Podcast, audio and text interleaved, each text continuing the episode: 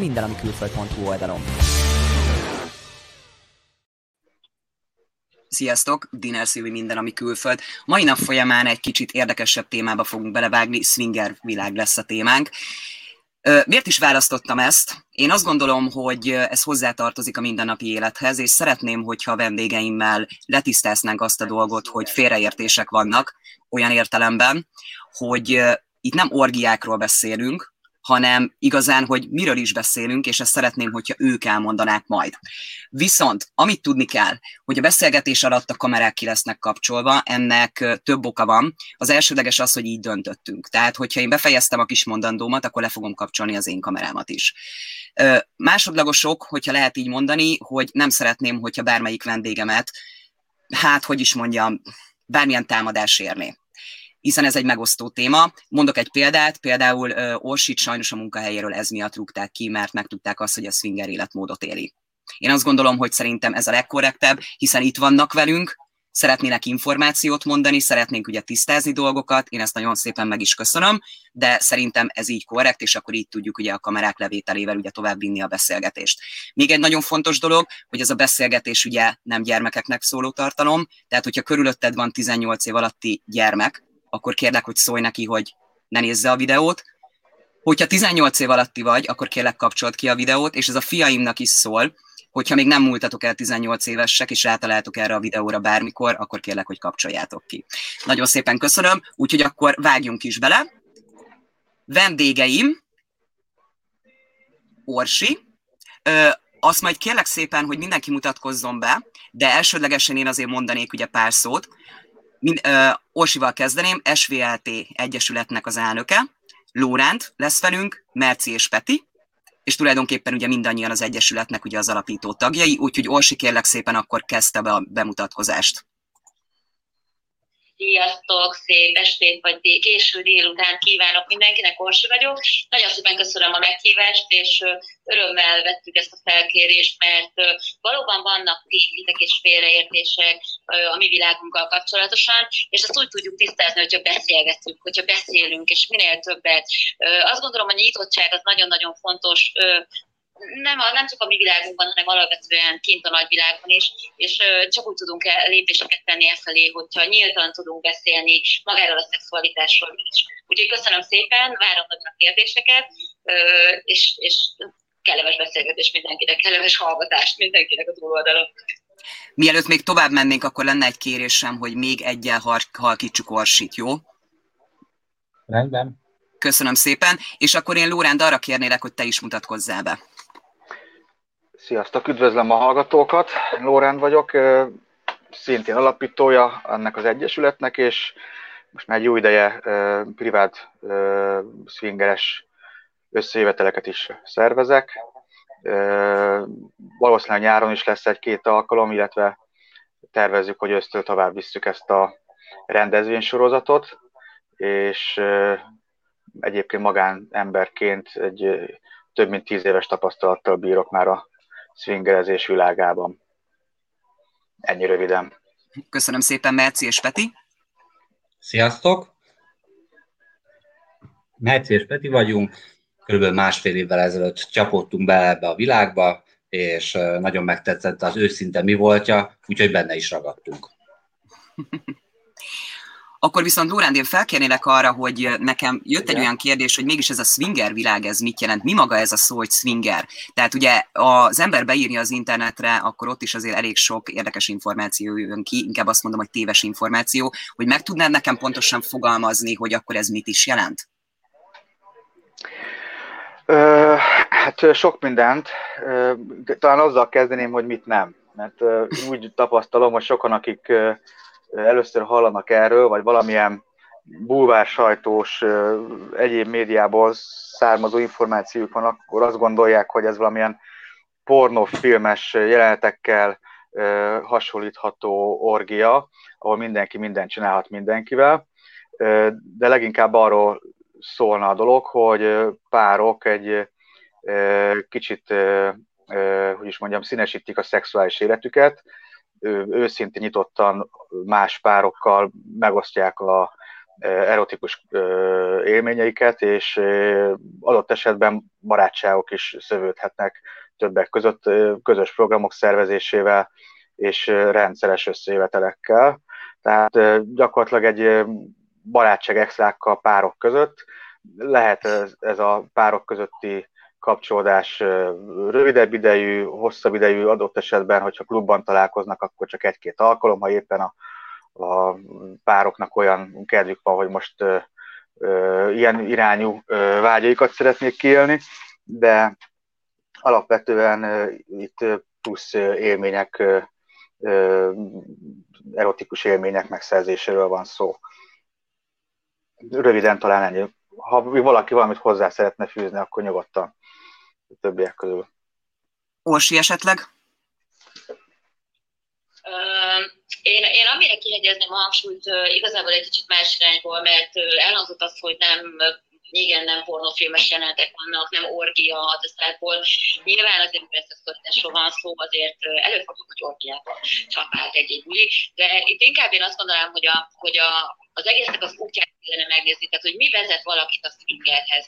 Itt azt mondom, hogy mindannyian egy, egy lelki utat bejártunk, amíg, amíg eljutottunk ide. A pároknak a, a nagy többsége sem egyik napról a másikra vág ebbe bele. Vannak, akik évekig beszélgetnek a saját vágyaikról a partnerükkel, mire eljutnak arra a lépésre, megérnek arra a lépésre, hogy tudjanak nyitni a kapcsolatukon. Tehát ez nem egy, ilyen, nem egy egyszerű történet, mindenkinek van valami komoly érési vagy, vagy önismereti útja, ami idehozta az embereket. Én szerintem ez egy nagyon fontos momentum, mert hogy itt nem csak arról van szó, hogy a szexualitásunkat akarjuk megélni, én azt gondolom, hogy a, a, az az őszinte világ, ami kinyílik számunkra, és az a szabadság, ami megadatik, a szexualitásban nyilvánul meg. Tehát engem speciál pont, hogy ez az, ami megragadott, és amiben jöttem, hogy őszintén akartam, szabadon akartam élni az életem, és azt gondolom, hogy a leginkább tabus, tab, tabukat ölelő téma az azért a világunkban a szexualitás. A legkevesebbet erről beszélünk nyíltan, és hogyha valaki eljut arra a szintre, hogy tud róla beszélni, és megmeri élni a vágyait, akkor valahogy megérkezett. Akkor már mindenről tudunk nyíltan beszélni, és én azt gondolom, hogy, hogy ez talán a, a swinger életformának a leginkább ö, fontosabb még momentuma, hogy őszinték és szabadok lehetünk. A párok is egymással, és alapvetően akik benne vannak ebben a világban, ö, azok is teljesen minden témában egymással. Ö, én ennyivel egészítettem volna ki Lórándot, mert én, én, én számomra ez a legfontosabb ö, ebben az egész történetben. Igen. Esetleg Merci Peti? Hát nekünk most, ahogy az Orsi említette, pontosan ugyanezt uh, tudnám felidézni a saját példánkkal kapcsolatban, hogy amikor ez nálunk szóba került, akkor nekem egy fél év kellett ahhoz, hogy eljussak oda, hogy azt mondjam, hogy igen, induljunk el és nézzük meg. Akkor egy hirtelen döntésként jött fel, hiszen annyira sokat gondolkodtam rajta, hát szerencsére mai napig nem bánom meg, mert mondhatni, hogy az életem egy legjobb döntései közé sorolhatnám pontosan az az őszintesség, amiről az Orsi is beszél, hogy a párok között lesz egy olyan őszinte kommunikáció, ami az előtte lévő saját párkapcsolataink tapasztalata alapján nem volt meg. Tehát, hogy mindenkinek vannak vágyai, mindenkinek vannak elképzelései, és amikor ezt finoman megpróbálja a párja elé vinni, akkor utána érzi, hogy ellenállásba ütközik, és inkább elfolytja, és innen szoktak jönni nagy százalékban, én úgy gondolom, azok a dolgok, amikor egy monológám párkapcsolatban mindenki balra meg jobbra jár. Ennyire fontosnak gondoljátok azt, hogy egy párkapcsolatban is ténylegesen a szexualitással, hogyha nem esik megfelelően mennyiségben, úgy mondván is megfelelő szinten beszélgetés, akkor lehet ez annak az oka, hogy akkor úgy döntenek az emberek, hogy akkor balra-jobbra mennek, lehet azt mondani a párkapcsolaton belül? Én nem is a mennyiség, inkább a minőségre gondolnék. Tehát a mhm. minőségben is a saját párkapcsolati szexualitás nagyon nagyot fejlődik ettől hiszen új tapasztalatokat, új dolgokat tanul meg az, az ember, olyan dolgokat, amit valahol ö, hiba a rendszerben, hogy egyszerűen nem oktathatnak. Tehát a szexualitásról nem beszélnek nagyon sehol.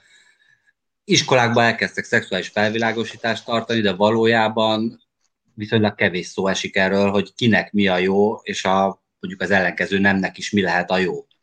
így elkezd az ember a párjával puhatolózni, tapasztalni, és kicsit a, a társas táncoktatáshoz tudnám hasonlítani a dolgot, hogy ameddig az ember a saját párjával tanul táncolni, addig úgy halad, halad, de úgy nem nagyon, és akkor mondjuk elmegy egy társas táncoktatásra, és ott például bevett szokás az, hogy akkor most mindenki következő párcserét csinál, és a következő emberrel táncol, és mikor visszajött a saját párjához, akkor mind a ketten néztek, hogy ú, ilyen jól tudunk együtt táncolni. Ez igen, nagyon érdekes. Ez, ez egy jó példa, igen, igen, igen. Ez egy nagyon-nagyon jó én egy kicsit visszakanyarodnék egyébként így, kezdve onnantól, hogy, hogy a gyerekkorunkból azt hozzuk, az egész társadalmi nyomás azt sugalja, hogy nem beszélhetünk a szexről. Azt kérdezett, hogy kell-e beszélnünk róla. Hát ez az, amiről igazán kell beszélnünk, mert nem tudunk beszélni róla. Nézzetek meg bármilyen fórumot, bárhol, ahol felmerül, bármilyen szexuális téma, ott elkezdődik egy gyerekes viselkedés, akár az interneten, akár személyes térben. Kiröhögjük a másikat, amikor valami olyan témát vet föl, ami, ami számunkra kínos, mert azt érezzük, hogy Tehát, hogy egyszerűen nem tudunk beszélni a szexről. És ez az a, az a legnagyobb baj, hogy nem csak a szomszéddal nem bírok, meg az anyámmal nem bírok beszélni, hanem a saját párommal nem tudok beszélni a saját vágyaimról. És, és ahogy ez probléma, hát ne vicceljünk, hát minden innen indul, hogy az párunkkal mindent őszintén meg tudjunk beszélni. Ha vele nem tudom, ha ő neki nem tudom elmondani, hogy pontosan mik a vágyaim, akkor kinek, akkor hova, akkor vele sodródok egy rabságba tulajdonképpen. Én ezt egyébként nagyjából ahhoz szoktam hasonlítani, amikor az ember egy olyan szakmát választ, amit utál. Tehát, hogy a megfelelés kényszerből azért, hogy eltartsa a családját, meg igen, dolgozni kell, valaki végighúzza egész életében az igát egy olyan munkában, amit nem élved, nagyjából ilyen az, ennyire fontos momentum, mert a munka meg a család mellett a szexualitás ami szerintem a leginkább az, össz, az elemeit adja az embernek. Tehát, hogyha ebben valaki ki tudja mondani őszintén a gondolatait, akkor onnantól kezdve szabad ember, mert minden másban már megtalálja ezt az őszintességet. Igen, fontos, hogy a párunkkal őszintén tudjunk beszélni a szexről. Egy, egy gondolattal még én is, hogyha szabad így becsatlakoznék ide, ugye alapvetően van egy olyan probléma Magyarországon, hogy általános a prüdéria, meg hogy bizonyos tabunak számító dolgokról nem ö, illik beszélgetni, és ebből adódóan már nagyon sokan úgy nőnek föl, egész kiskorukban, hogy, hogy hát vannak bizonyos frusztrációjuk és testkézzavaruk, és ezt nagyon nehezen tudják kezelni, ebből adódóan vannak már felnőtt korban is viselkedési problémájuk, meg téves reakcióik bizonyos szituációkban, és, és a párkapcsolatokban is nagyon sokszor ugye, pláne már ugye házasságban úgy mennek bele, hogy kompromisszumokat kötnek, és, és elhallgatott, meg, meg, meg ki nem beszélt vágyak vannak, amik nek a feloldására ez egy nagyon jó lehetőség, hogy az ember mondjuk a swinger világába belép, ahogy nagyon fontos az őszintesség, nagyon fontos egy bizonyos ö, ö, személyiség, érettség, nyitottság, és ö, annak a felismerése, hogy igen, én nekem vannak olyan régről hozott frusztrációi, meg problémáim, amiket szeretnék megoldani, és megvizsgálom azt is lehetőségként, hogyha mondjuk a, a swinger világába belépek, tud segíteni nekem a önértékelési problémáimon, a testkép zavaraimon, az egyéb olyan pszichés gondjaimon, ami abból adódik, hogy, hogy gyerekkorban ezeket a dolgokat nem, nem hagyják igazából megfelelően kibeszélni, mert hogy tényleg Magyarország extrém módon rűd volt, és még sajnos most is az, bár azért érezhető erős javulás, meg fejlődés az elmúlt tíz évben, de nagyon sok minden csak fű alatt mehet, és ugye ez a beszélgetés is több okból kifolyólag nem vállalható teljesen arccal, névvel, címmel, adószámmal, mert hogy a társadalom nagy része még mindig egy kicsit a középkorban él. Hát a prűtségünkre a legnagyobb példa a szauna világ. Tehát, hogy Nyugat-Európában a szaunáknak a, a 70-80 százaléka az fürdőruhamentes, mert már mindenhol tudják, hogy bőrgyógyászatilag nagyon egészségtelen a műanyag fürdőruhába szaunázni, Magyarországon meg talán 10% az, ami úgymond textilmentes, és a maradék 90 az meg mind textiles. Mert egyszerűen a magyar emberek annyira prűdek, hogy nem tudják elfogadni azt se, hogy ezzel mérgezik magukat. Hát igen, ugye alapvetően az, az elfolytott frusztrációban jön az, hogyha azt gondoljuk, hogy ha a, a másik embert, másik nemű embert látjuk mesztelenül, az egyrészt illetlen, másrészt, hogy annak már mindjárt szexuális aspektusa kell, hogy legyen, nem feltétlenül igaz ez, és ez is erre vezethető vissza, hogy ez már gyerekkorban sincs megfelelően kezelve, és, és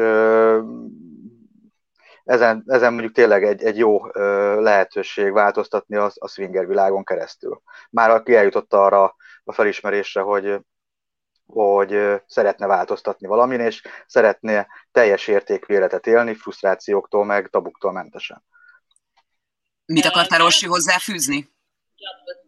Hogy javult uh, itt a helyzet az elmúlt években vagy évtizedekben. Uh, én, én meg azt, azt látom, hogy egyrészt a történet javulás, másrészt a visszafejlődünk. Hogyha nézzétek meg például, ha már itt a prüdériáról volt szó, hogy amikor mi kicsik gyerekek voltunk, mondjuk 7-8-10 évesen, simán mászkáltunk mesztelenül a strandon, mert annyi idősen, akkor a mikorunkban még nem volt az divat, hogy egy gyerek feltétlen felöltözön a strandon. Most mi van? Az egyéves gyerekre is ráadjuk a bikini felsőt. Nem mutat nem, nem mutatkozhat mesztelenül, bár kicsikorában beleépítjük, hogy ez szégyenletes, hogyha megmutatja a testét. Mi, mi következik ebből? Pontosan ezek az önértékelési problémák és testkép zavarok, amiben nagyon sok felnőtt ma úszik, és ez még rosszabb lesz 15-20 év múlva, mert a mai gyerekek még inkább be vannak szorítva ebbe. A felnőttek nem mászkálnak a gyerekek előtt messzelenül, nem beszélgetnek a szexről velük, és az iskolába se kapják meg. Ugye elhangzott az, hogy, hogy van az iskolában szexuális felvilágosítás. Mire irányul az? Arra, hogy hogyan ne es teherbe Nagyjából erről szól. Az, hogy hogyan ismerd meg a saját testedet, fedezd fel a vágyaidat, hogyan tudod megadni a, a házasságban a partnerednek azt, hogy, hogy tökéletes legyen a szexuális életetek, erre hogyan beszélgess a szexről a partneredet, erre nem tanítanak meg minket. És sehol nem kapja meg ezt ma egy gyerek, se az iskolában, se otthon. Éppen ezért na, én nagyon fontosnak tartom azt, nem az, hogy mindenki ismeri meg a swinger világot, mert a swinger az némelyeknek egy választás, némelyeknek egy út, de alapvetően inkább az, ami nagyon-nagyon lényeges, hogy a szexualitásról tudjunk nyíltan beszélni. Hogyha ez elindul, akkor onnantól kezdve már, már mindenki megtalálja a saját útját. Kinek a swinger lesz, az kinek nem. A monogámia, a hűség, az egy döntés. Az nem, nem, az emberek nem vágynak arra, hogy monogámik legyenek, egy döntést hoznak, hogy ők nem fogják megcsalni a feleségüket, vagy a, a férjüket. Viszont az, az azt jelenti, hogy egy csomó vágyukat tulajdonképpen egész életükben elfolytják magukban. Ö, tehát innentől kezdve az a, az a kérdés, hogy, hogy mi felé döntünk. Ö, a nyitottság és őszinteség felé, és akár ez lehet az, hogyha mind a két fél ö, erre hajl, hajlandó, és erre nyílik, hogy egy, ez, ez finger legyen az útja, lehet, hogy teljesen másképp tudjuk. A lényeg szerintem az lenne, hogy tudjuk ezt tudjunk ebben erről beszélgetni, és az alapján tudjuk felelős döntést hozni. Nekem lenne egy kérdésem, Morsi bocsánat, lenne egy kérdésem, Orsi, hogy ahogy most elmondtad ezt az egészet, és ahogy ugye így hallgattam és figyeltem minden szavadat, hogy egy picit nekem úgy jött le, és félre ne érts, csak azért, hogy pontosítsunk, hogy a monogámiáról valahogy úgy mondtad, hogy tudod, hogy akkor elfolytják a vágyaikat. Tehát, hogy én, én azért, tehát, hogy azért mondom, hogy pontosítsuk, hogy azért aki monogám életet él, az nem azt jelenti, hogy a vágyai, vágyait mindenki elfolytja, hogyha jól értem. Én azt mondom, hogy az, az én tapasztalatom az, hogyha ha, ha megnézzük azt, hogy hányan lépnek félre, vagy nézzük meg azt, hogy lenne vagy egy 20 éves házasságban, volt-e benned 20 év alatt csak vágy szintjén az, hogy megérint csak el egy másik embert, vagy bókoljon neked valaki más Szerintem nincs olyan ember a Földön, akiben, akinél ne fordulna ez elő. Onnantól kezdve, hogy ezt nem merem mondjuk már a partneremnek elmondani se, hogy, hogy figyelj, ú, nekem, nekem, nekem támad valami vágyam, szexuális vágyam, pár pillanat erejéig egy másik ember irányába. Onnantól kezdve, hogy ezt nem mondjuk el és magunkba folytjuk, és nem lépünk semmi ilyen irányba, onnantól kezdve ez egy elfolytott vágy. Nem mondom azt, ezért mondtam, hogy nem mindenkinek ez az útja, tehát ez egy, ez egy döntés, én abszolút azt gondolom tényleg. És és lehet, nyilván vannak olyan emberek, akiknek, akiknek az a vágyuk egész életükben, hogy egy, egy emberrel legyenek, de, de azt gondolom, hogy a, a döntő többség, és ezt bizonyítják a statisztikák, nem véletlenül van ennyi félrelépés, ennyi megcsalás és ennyi vállás. Valahol a statisztikák minket igazolnak, mert, mert, mert tény, hogy, hogy az ember nem tud úgy leélni egy életet, vagy nagyon nehéz, vagy nagyon kevesen vannak, akik úgy élik le az életüket, hogy soha nem kívánnak senki más a feleségükön, vagy a partnerükön kívül. erre szoktam azt a példát mondani mindig, hogy nagyon-nagyon szeretem a sztéket, de ha a nap 24 órájában reggel ebéd vacsorára sztéket kéne ennem a hét minden napján, akkor nagyon-nagyon nagy valószínűséggel hamar megutálnám. Megunnám, bocsánat. Na, egy gondolat, mert szerintem tök jó irányba megy ez a beszélgetés. A, a megcsalás szót én eleve nem tartom egy helyes megfogalmazásnak, mert az én olvasatomban olyan nincsen, hogy megcsalás. Mert a, a csalás az máshoz szó, másiknak az átverését jelenti. Valójában a megcsalás az, az egy tünet, vagy egy jelenség, hogyha feltétlenül ezt a szót akarjuk használni. A félrelépés talán az mondjuk egy helyesebb kifejezés. És annak a tünete, hogy nincsenek a vágyaik megfelelően kezelve, nincs közöttük, már hogy a párok között, a házas párok között megfelelő kommunikáció a, vágyaiknak az őszinte megbeszélésére, egyeztetésére, és ezért próbálnak kilépni a komfortzónájukból, próbálják megtalálni azt a boldogságfaktort, a teljes, élet, teljes értékű életet szeretnének élni, a kíváncsiságukat kiélni, és ugye alapvetően genetikailag, különösen a férfiakban benne van az a vágy, hogy minél több nővel teremtsenek szexuális kapcsolatot. Tehát ezeket a genetikailag hozott kódokat elfolytani mesterségesen elég nagy butaság, és nem így kellene kezelni a párkapcsolatokat. Hozzáteszem egyébként, erről olvastam valahol valamikor egy cikket, talán egy évvel ezelőtt, például a kalandozó ősmagyaroknak a, a társadalmi formája sem olyan volt, mint most, meg, meg ami ennek elképzeli nagyon sokan, ott a, a házasság az gyakorlatilag a gyermeknemzésről és a gyermek felneveléséről szólt, és a szexuális életük az sokkal nyitottabb és sokkal elfogadóbban működött. Ott igazából, ö, sokkal sok mindenkivel éltek nem életet, vágyai kiélésére, és ezzel senkinek semmilyen problémája nem volt. Ez a teljes értékű életükhöz és a boldogságokhoz hozzá tartozott, de mindenki tudta, hogy egyébként házas párként kivel ö, ö, ö, élnek egy családi életet, és a szexualitásukban viszont sokkal nyitottabbak voltak, és így valószínűleg boldogabbak is.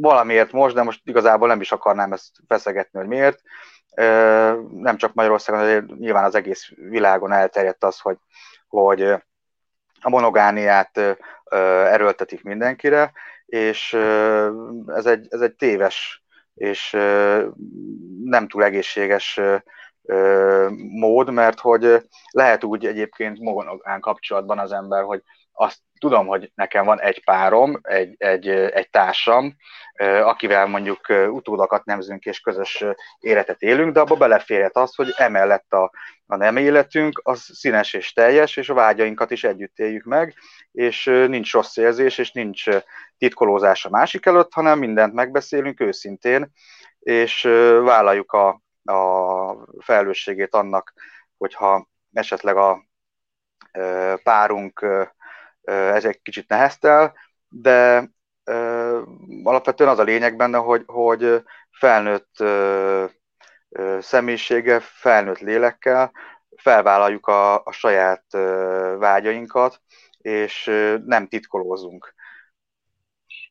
Röviden ennyi visszakanyarodva, ugye azt mondtad, hogy számodra a megcsalás nem hívnád megcsalásnak.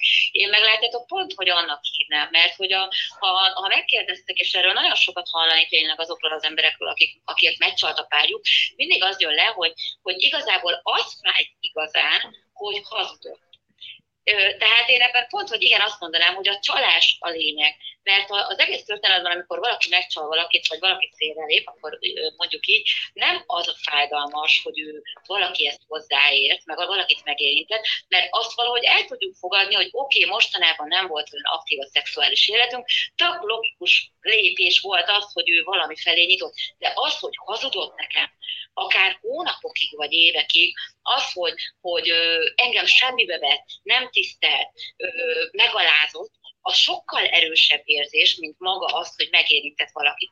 Hogyha nézzük azt, hogy ezt el tudjuk törölni, tehát úgy érint meg valakit, hogy nincsen mögötte csalás hanem őszintén előre megmondom, hogy mi fog történni, megmondom, hogy téged szeretlek, ő valóban egy alkalmi dolog volt. Ott sokkal kevésbé fájdalmasabb a történet. Na most, hogyha már kevésbé fájdalmas, akkor ez el tud jutni odáig nagyon sok beszélgetéssel és közös vágyakkal, hogy, hogy ez egy nyitott dolog legyen, és ne, ne legyen ebből sem megcsalás, sem félrelépés, hanem egy őszinte és nyitott kapcsolat. Pont azért csalás egyébként szerintem, de azért áll rá csalás szó, mert alapvetően azt mondják, hogy akkor holtodiglan, holtodiglan veled, tehát hogy, és akkor őket egy ilyen úgymond szerződést kötnek arról, hogy nem csinálnak mást a mással, és akkor, amikor valaki megcsalja a másikat, akkor pontosan ezt a szerződést szegi meg és csalja meg. Közben érkezett egy kérdés, és ezt megválaszolnám én.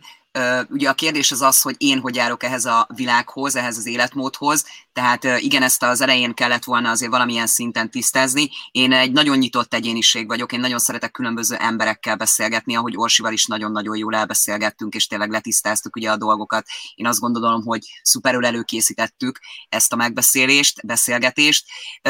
Nem, tehát én ebben, ezt az életmódot nem élem, viszont én nagyon kíváncsi vagyok azokra a dolgokra, hogy az emberek különböző életválasztásokat, különböző életmódokat miért választanak, és ezért is tartottam ugye nagyon fontosnak, hogy meglegyen ez a beszélgetés, és azért ugye, hogy nagyon sok embernek ugye a fejébe letisztázzuk ezt a dolgot, hogy tulajdonképpen ugye mit is jelent ez az életmód. Igen. Szuper, akkor viszont nekem lenne egy kérdésem, és akkor viszont Merci Peti, hogyha ti mondanátok valamilyen szinten, és pontosan azért ti, mert már valamennyit itt Merci mondott ezzel kapcsolatban, hogy fél éve jött ugye elő ez a dolog, de mégis egy kicsit részletesebben, hogy hogy, hogy kerültetek, hogy csöppentetek ebbe az életmódba bele?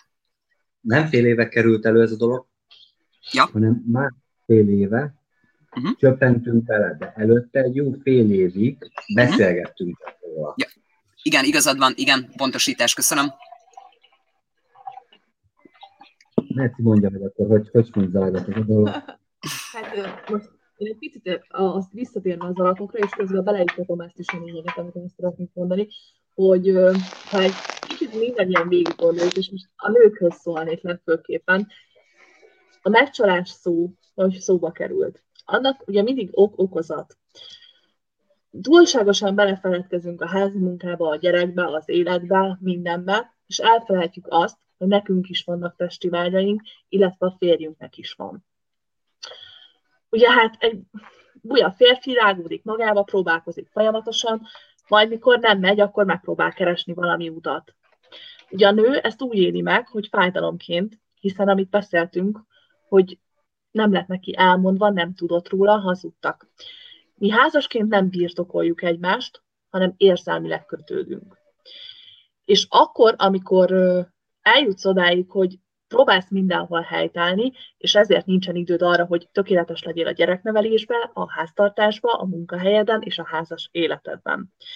Én ennek láttam meg azt a, a csodálatos oldalát, hogy Mind a ketten nagyobb szexuális nyitottsággal rendelkezünk, amit az előző párkapcsolatainknak észrevettük, hogy ez problémát okozott, mert akkor se tudtuk megkapni teljesen, amire igényünk és szükségünk lett volna. Nem akartuk bántani a párunkat, de sajnos kénytelenek voltunk mi is éves útra lépni, annak okán, hogy hozzáteszem, mind a ketten jeleztük, hogy ez így nem jó. Majd mikor mi ö, megismerkedtünk, egy jó pár év eltelt, tehát azt tudni kell, hogy mi úgy éltünk ö, sok évet, hogy nem voltunk semmilyen swinger világban, vagy bármiben benne. Uh-huh. És ö, utána én tettem föl a kérdést a férjemnek, hogy milyen vágyaid vannak, mert én azt szeretném, ha együtt élnénk meg, és nem külön. Hát azért nem mondom, azért majdnem dobott egy hátast, amikor ezt feltettem. Persze, mert egyből éreztem, hogy erre eredetileg a megszokásból kifolyólag nem tudsz jól válaszolni. Tehát ha azt mondod, hogy nem, nekem nincsenek vágyaim pluszba, akkor tudja, hogy hazudsz. Ha elkezded elmondani a vágyaidat, akkor úristen, te mit gondolsz rólam, és egyébként is úristen, te beteg állat vagy. Tehát, hogy bármelyik irányból válaszolsz, abból már jól nem tudsz kijönni. Hát És ugye akkor ekkor kapcsán, amikor nagy nehezen, de megválaszolta, hogy milyen vágyai vannak, akkor azt mondtam, hogy ez tök jó, mert akkor éljük meg együtt. Nem tudok mindenre azonnal igent mondani, nem tudom most, hogy utána néztél, hogy van swinger, akkor egyből azt mondani rá, hogy bum bele és ész nélkül, tehát erre kellett az a fél év, amíg uh-huh. utána néztünk, hogy ez hogy működik, mik a szabályok, mik a, a keretek, ahogy működik. Nem az, hogy nőként lemész, és akkor majd mindenki vú, rád uh-huh. mászik, tehát hogy, hogy azért csak nőként egy kicsit nehezebben indulsz ennek neki, mint pasiként, na, azért valljuk be. És ö, teljes mértékben pozitív ö, véleményem van mai napig ezzel kapcsolatban, mert ö, egy olyan közösségben vagy, ahol az alap az őszintesség. A nem, az nem. Tehát nem kerülsz olyan helyzetbe, hogy kellemetlenül érezhess magad.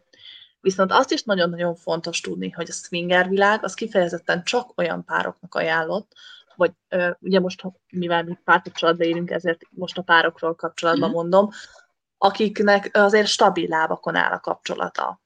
Tehát ha valamit hiányolunk, mert olyan szempontból, hogy nem működik jól a házasság, és látjuk, hogy valami gond van, az ezt nem fogja megmenteni inkább negatív irányba megy el, mert akkor több plusz veszel észre, és akkor hát jó másra is, akkor már miért küzdjek a sajátomért. De az, amikor mi összetartunk, és tudjuk azt, hogy nekünk minden jó, csak egy kis plusz szeretnénk megélni, akkor viszont ez nagyon jó tud lenni.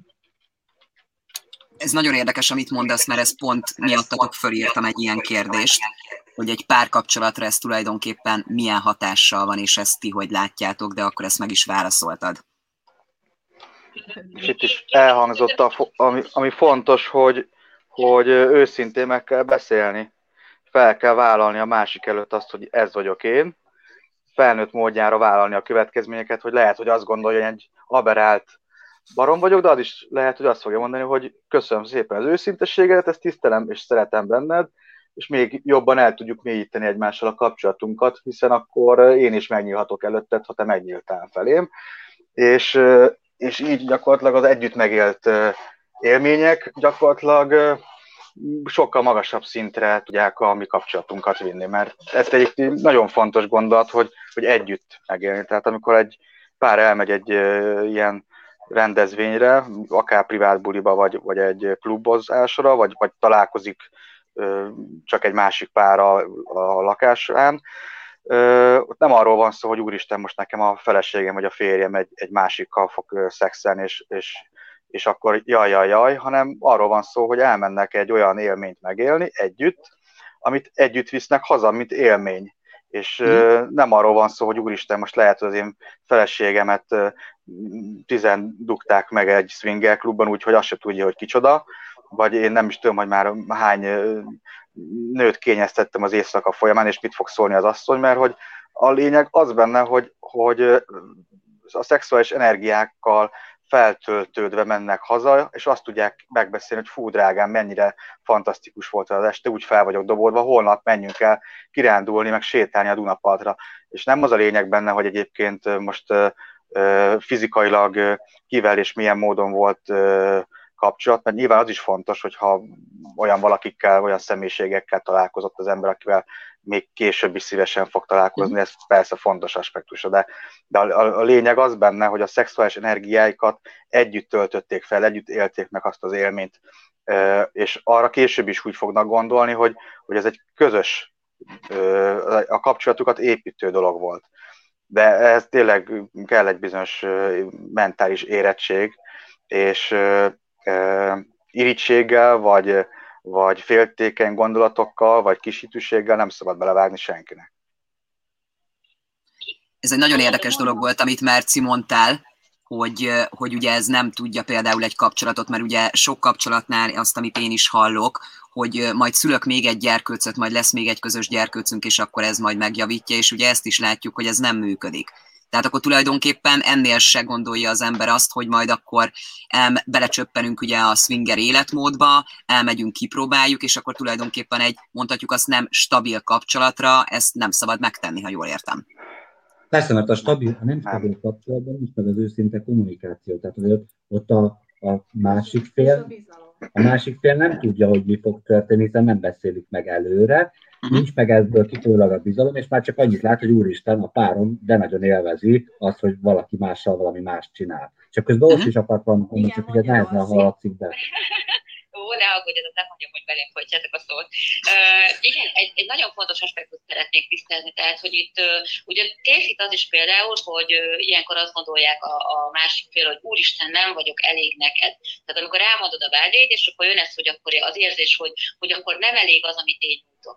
Nagyon fontos szerintem tisztázni, hogy itt, amikor elmegy valaki, uh, párkapcsolatokról beszélünk természetesen továbbra is, elmegyek szingerezni, akkor nem azért akarok elmenni, mert helyettesíteni akarom a páromat, mert hogy vele nem vagyok elégedett, hanem olyan élményeket akarok megszerezni, akár egyedül, akár közösen, erre kitérünk nyilván, mert többféle swinger kapcsolat és többféle verzió van, de hogy, hogy hanem olyasmit szeretnék megélni, amit te még hogyha belefeszülsz, akkor se tudnád megadni.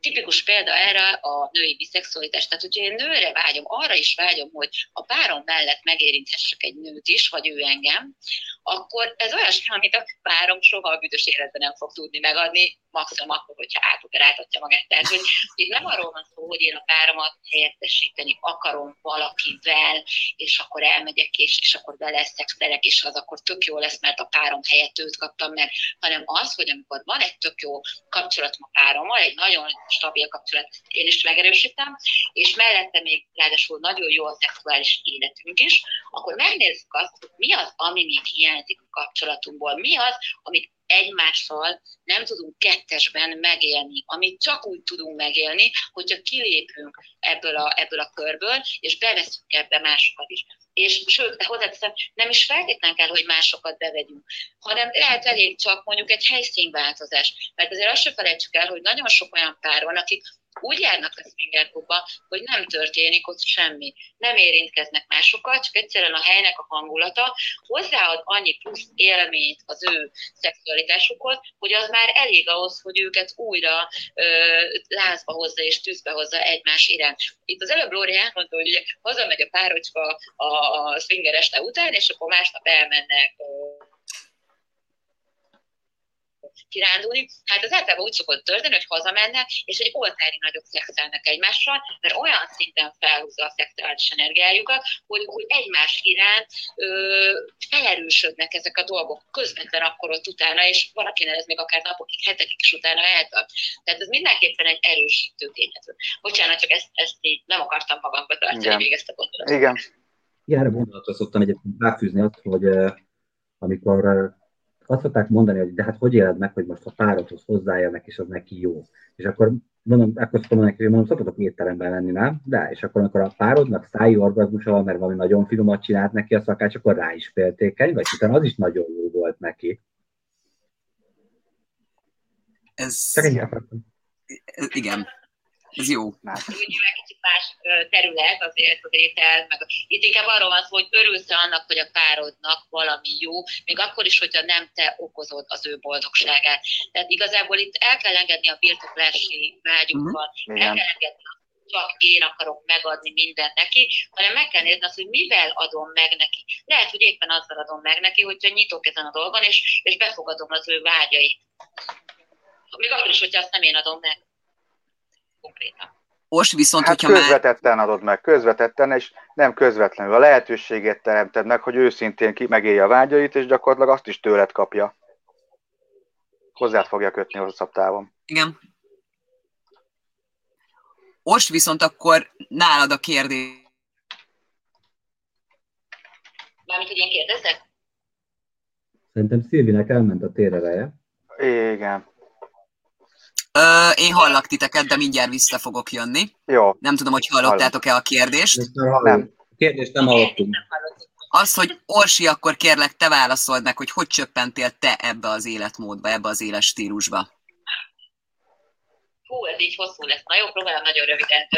Én az előbb elmondtam már, hogy nekem ez más irányból indult. Tehát én, nekem, én benne voltam egy majdnem 20 évig tartó házasságban, 16 évesen jöttünk ezt a fényemmel, amiben tulajdonképpen majdnem, hogy azt lehet mondani, hogy végig rossz volt a szexuális életünk. Nyilván voltak olyan gátak, egy abortus, stb., ami, ami, ami olyan lelki vagy szexuális blokkokat okozott, ami által mi nem tudtunk egymással kiteljesedni. De nem azt jelenti, hogy ő rossz volt a szexben, vagy én rossz voltam benne, hanem mi nem, nem tudtuk egymást megtalálni. Én akkor 20 évig azt hittem, hogy nekem nem fontos a szex, én nem vagyok jó ebben, nekem ezt nem is kell igazából erőltetnem, én tökéletesen boldog tudok lenni szex nélkül is akár. Hónapok teltek el sokszor, hogy egyáltalán semmilyen szinten nem volt közöttünk érintkezés, és aztán hát egy három gyerek után döntöttem, hogy nekem akkor ez így elég volt. De az, hogy mi hozott ide az engem nálam kicsit ilyen mélyebb okok, mert volt több haláleset a családban, ami tulajdonképpen engem rá világította arra, hogy, hogy basszus, nem állhat ennyiből az élet. Én, én ténylegesen meg akarom élni az életem, és boldog akarok lenni, és ez, amiben most benne vagyok, hát ez, ez minden csak nem boldogság. És tulajdonképpen ez, irány, ez indított el engem arra az útra, hogy, a, hogy meg tudjam hozni azt a döntést, hogy váljunk el, ami egyébként mai napig állítom, hogy neki is, és nekem is a legjobb döntés volt ilyen tekintetben.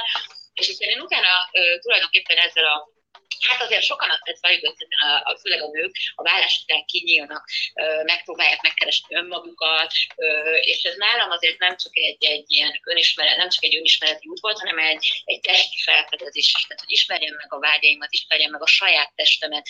Próbáltam ennek direktbe utána is nézni, olvasni, elmentem különböző tantra programokra, voltam intim masszázson, többfélén is kipróbáltam, tehát elkezdtem tulajdonképpen felfedezni azt, hogy még jó nekem és hát nyilván rájöttem nagyon sok, nagyon sok dologra, hogy hú, hát ez nekem megy, és nekem ez, ez jó, és, és én ezt akarom.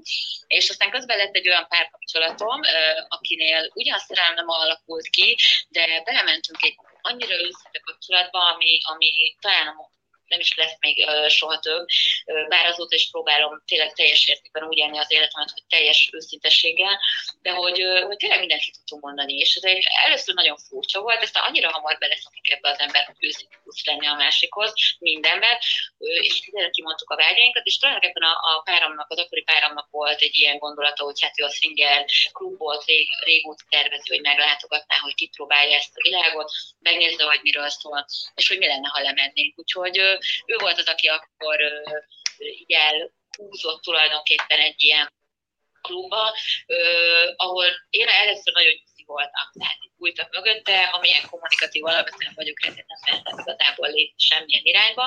És aztán velem is bekövetkezett az, ami általában a pároknál elő szokott jönni, hogy a férfiak szokták ugye invitálni és felvetni eleve a swingernek a, a témáját, viszont általában a nők azok, akik előbb otthonra találnak ebben a világban. Nyilván nekünk hm. sokkal egyszerűbb, a férfiaknak azért nehezebb, mert hogy ugye, ha bármilyen hatás éri őket, akkor a férfiasságukra hatással van. Innentől kezdve az örejek, az ajok a szomszédban, a szomszéd ágyon vagy mellettünk egy, egy nagyon jól teljesítő másik úr, stb. stb. A férfiakra lehet negatív hatással, ezért nagyon sokan, akár nagyon sokáig nem is tudnak teljesíteni egyébként ilyenkor.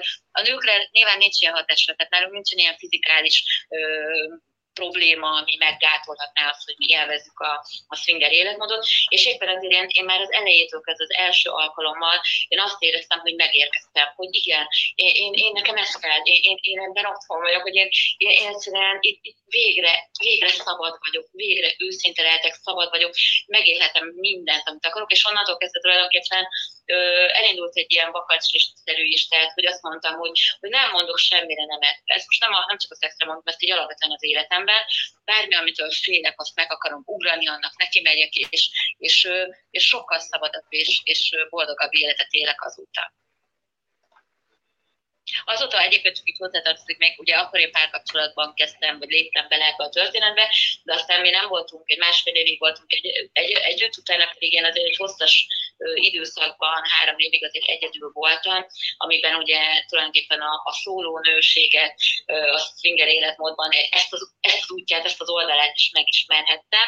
Mm. Most ugye beharapszott a szóló hölgy vagyok, ez nem olyan régóta van így, most megint volt egy párkapcsolatom, tehát tulajdonképpen három fokát éltem még meg már a swinger világnak.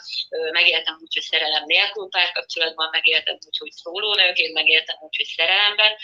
Mindegyiknek megvan a maga szépsége és nehézsége de hogy nagyjából ez vezetett ide, vagy így, így tartok most, hogy, hogy azt gondolom tényleg, hogy rátaláltam az én világomra, és, és olyan fókusz szabadságot és és, és boldogságot ad, amiről én azt mondom, hogy nem tudnék már lemondani. Tehát, hogy, hogy nem tudom, hogy bele tudnám kényszeríteni magam újra egy monogám kapcsolatba. Meg tehát tudom, meg tudnám tenni, mert van olyan fontos ember, akiért én azt gondolom, hogy meg tudnám tenni, viszont az biztos, hogy, hogy egész életemben bennem lenne egy olyan fokú börtönérzés vagy bezártságérzést, amit meg nem szeretnék megélni. Úgyhogy inkább azt mondom, hogy nem szeretném újra azt az érzést, amikor be vagyok szorítva a saját vágyaikba. Uh, bocsánat, Igen, gyors, szabad ne fele, szabad ne fele, az, az egyik uh, kedvesem, akivel rendszeresen jártunk swingrezni, és ő konkrétan a rossz házassága után rajtam keresztül ismerte meg a swinger világot.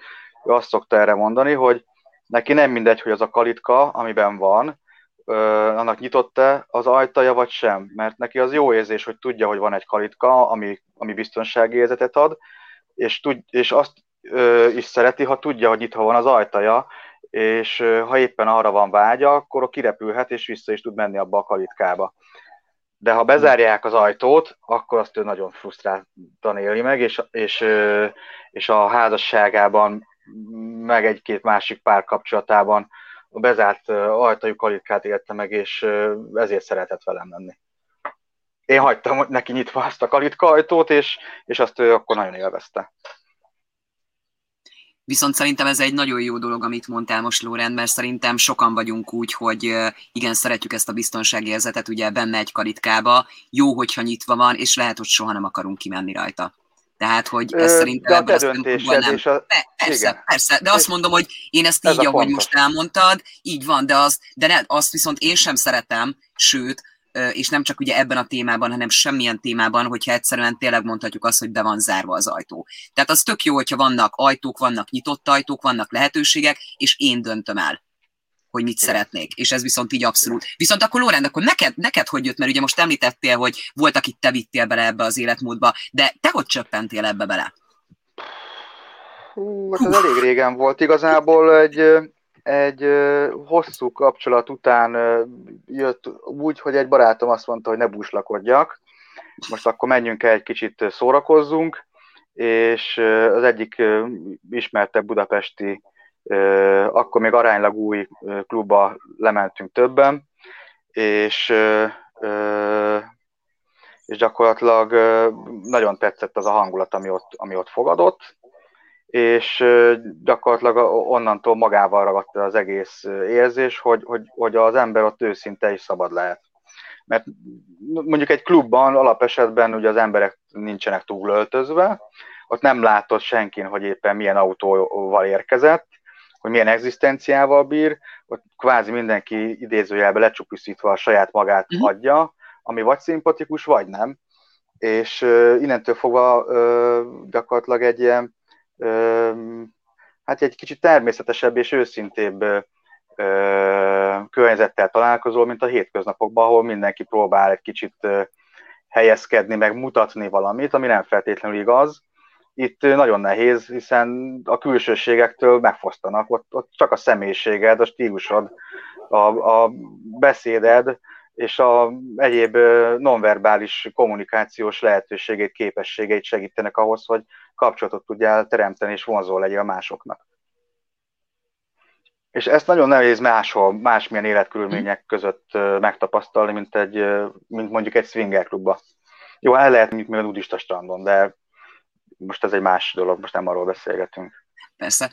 Uh, ahhoz, hogy egy kicsit közelebb menjünk még jobban ugye itt a tisztázáshoz, hogy ugye próbáljuk, hogy a, ne legyenek a, akkor a félreértések, és mondjuk, most mondok egy példát, hogy akkor mondjuk ne egy piros lámpás házzal keverjék mondjuk a swinger klubot. Hogy Orsi, segítenél akkor abban is elmondanád, hogy azért ezt hogy hogy kell elképzelni ezt az egészet, hogy belépek mondjuk egy ilyen klubba, és most nem azt mondom, hogy elsőként, hanem úgy általánosságban, mert ugye Merci említett egy-két dolgot, hogy ugye nőként talán ez egy nehezebb szituáció, de, de, de hogy, meg hogy ugye ott a nemet elfogadják, de hogy tudnád egy kicsit ezt részletezni, hogy ezt hogy kell elképzelni, Orsi, ezt egy, egy ilyen klub életet?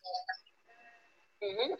Belemegyek, viszont van egy nagyon-nagyon fontos dolog, ami, amiről még nem beszéltünk, illetve érítettük, de, de egyrészt az, hogy mielőtt nem megyünk, azért tisztában kell lenni azzal, hogy a swinger életformának nagyon komoly szabályrendszerek van. Egy komoly etikett, amit mindenki betart aki betartatja másokkal is. Enélkül ne is induljon el senki, hogy ezt nem járja alaposan körbe, és ezt nem fogja ott betartani. Lórán beszélt itt arról, hogy ő ugye egy, beszélgetünk arról az előbb, hogy, hogy évekig tart valakinél, hogy lemenjen egy pároknál mondjuk egy klubba, Lóránál meg mondjuk úgy jött adhok egy este. Nagyon fontos azt is akkor megemlíteni, hogy vannak szerepek. Vannak ugye a párok, vannak a szóró férfiak, szórónők. Itt én azt gondolom, hogy a swinger azért alapvetően a párokról szól. A szóró férfiaknak meg kell tanulniuk a helyüket, a szerepüket, mert ők talán a leggyengébb láncán, vagy leginkább vagy nem is tudom, hogy nem, nem akarom semmit sem megváltani se, de, de ez a tény, hogy tulajdonképpen a leginkább nélkülözhető láncem ennek a világnak. A szólónők azok kicsit ilyen unikornis szerepben szoktak egyébként, így is hívjuk a, a swinger világban a szólónőket, hogy unikornisok, mert hogy általában olyan ritka, és olyan, és annyira imád és rajongjátok mindenki, mint az unikornisokért. Tehát mielőtt nem menjünk egy klubba, azért ez fontos hozzátenni, hogy ilyen szólónőként megyek le, akkor teljesen más világ vár rám, mint szóló férfiként vagy párként. Nyilván más vágyak is hajtanak más a belépő jegyét, vagy a hozzájárulási díj is, tehát hogy minden teljesen más. Az, amikor mondjuk azt mondjuk, hogy általánosan lemegyünk, akkor nézzük, hogy néz ki egy klubeste. Egyrészt erre, ahogy mondtam, rá kell készülni, mind lelkileg, mind, mind a szabályrendszert átolvasva, mind akár előzetesen fórumokon érdeklődve, illetve hát fizikálisan is. Tehát ami nagyon-nagyon lényeges, és fontos kiemelni, mert szerintem ez az, ami a, ami a legtöbb ember fejébe rögtön megfordul, hogy fú, de hát ott mindenki, mindenkivel micsoda fertőzések, meg, meg micsoda bűz lehet ott.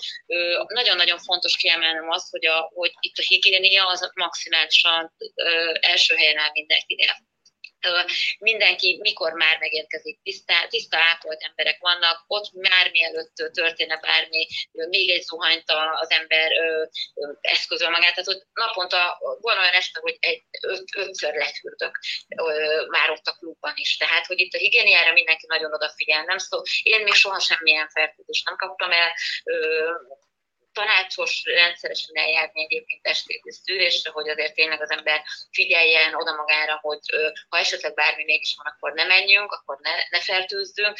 Nekem még nem volt semmi negatív tapasztalatom etéren, tényleg mindenki ápolt és, és egészségesen érkezik a klubba. Jó, tehát induljunk ki ebből, ez az alap, hogy tudod a szabályokat, és ápolt vagy, és, és egészséges vagy. Így induljál eleve Nem akarom, nem akarom belefolyt, folytani a szót, de ugye ennek az egész életmódnak a szabályzata ugye a ti honlapotokon is fönn van, ugye az SVLT Egyesületnek a honlapján van. Én mondjuk egy kicsit más irányból közelítettem meg, mert egyébként, hogyha beírja bárki a Google keresőbe, hogy swinger szabályok, egyébként nagyon sok oldalt lehet találni, ahol, ahol ezek le vannak írva pontról pontra.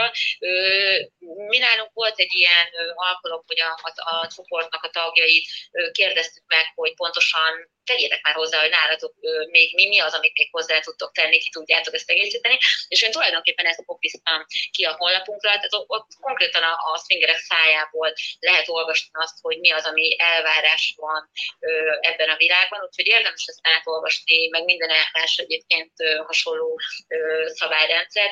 Elég nincsen nagyon sok szabály, viszont azokat nagyon-nagyon kőkeményen kell. Innentől kezdve, hogy a nem az nem, ez egy iszonyatosan fontos. Tehát ez, ez tényleg, és ezt nagyon nehéz egyébként megvalósítani. Könnyűnek tűnik, hogy azt mondod, hogy nem. De a valóságban az van, hogy a világunkban nem tudsz nemet mondani könnyedén. Akár a barátoknak egy szívességre, akár egy udvarlónak.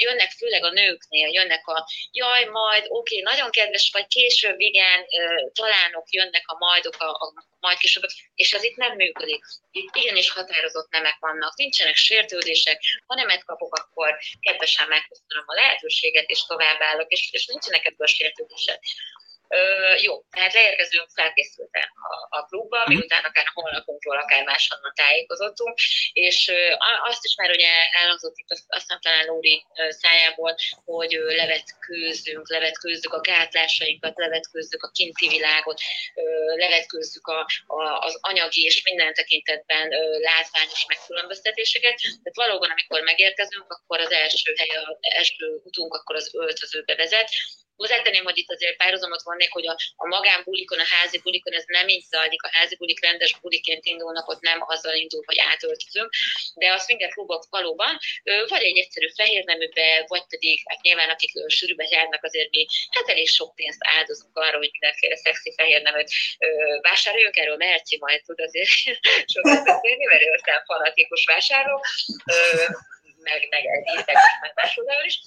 Szóval, hogy tényleg szépek és csinosak lenni minők ilyenkor. Ami nagyon fontos, hogy itt függetlenül attól, hogy milyen testalkatunk van, lehet bármilyen ruhát fölhozni. Sokan tartanak ettől, és ó, ó, ezt is olvastam el több hogy jaj, de hát én három gyereket szültem, négy gyereket szültem, meg van ereszkedve a hasam, és ott biztos csupa bombanő van, hogy fogok én ott érvényesülni, én rosszul fogom magam érezni, pláne még fehér neműve vagy, vagy egy ilyen szexi ruhában, ne vicceljünk már, hogy nézek én ki abban.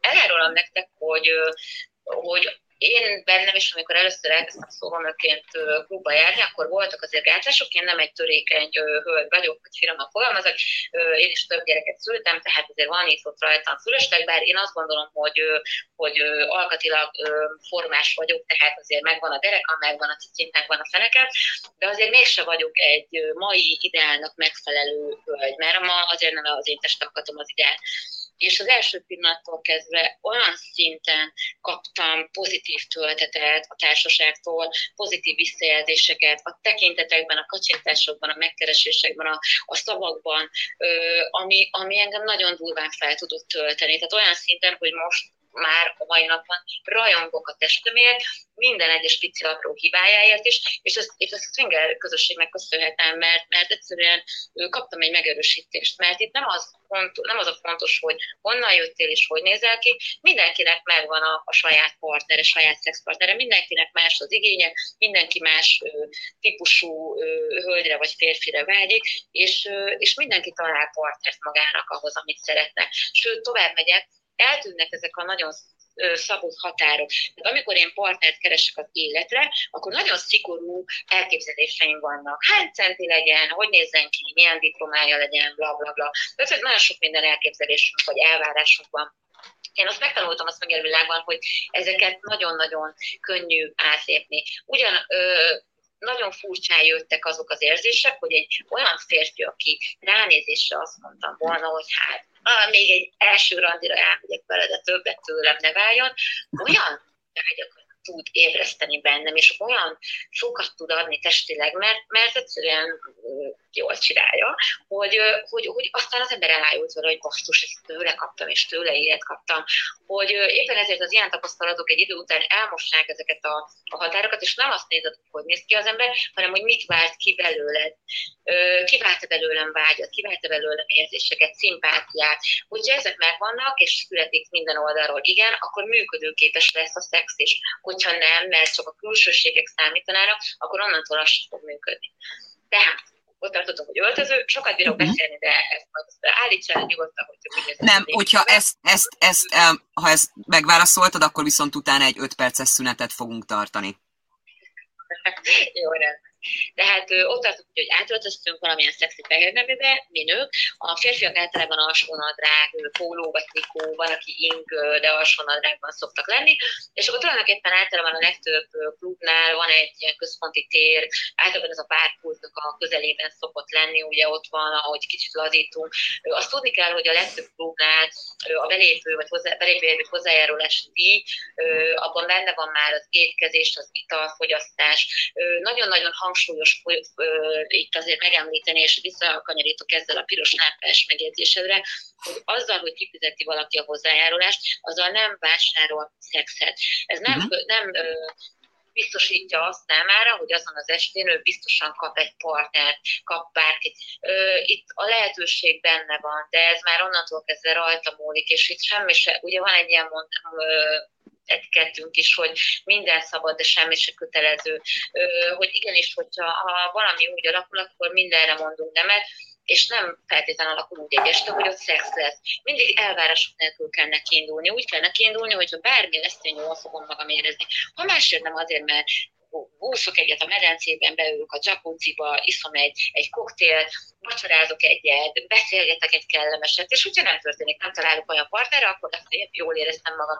Hozzáteszem egyébként, hogy bárki elmegy egy bármilyen estére, nagyjából több pénzt elkölt, mint egy ilyen swinger klubos este, tehát hogyha megnézzetek a hozzájárulást, akkor először lehet, hogy úgy tűnik, hogy fú, mert hogy ezt, ezt is hallottuk már, hogy kicsit húzósnak ítélik a, a belépője vagy hozzájárulás lényeg az árát, igen, de nézzük meg, hogy mit kapunk érte. Tehát azért itt maga a helyszín, maga a, szolgáltatás, amiket kapunk, ezt, a, ezt az összeget simán kenterbe veri bármilyen más spáhotel, vagy, vagy, vagy diszkó, vagy bármilyen hely. Jó?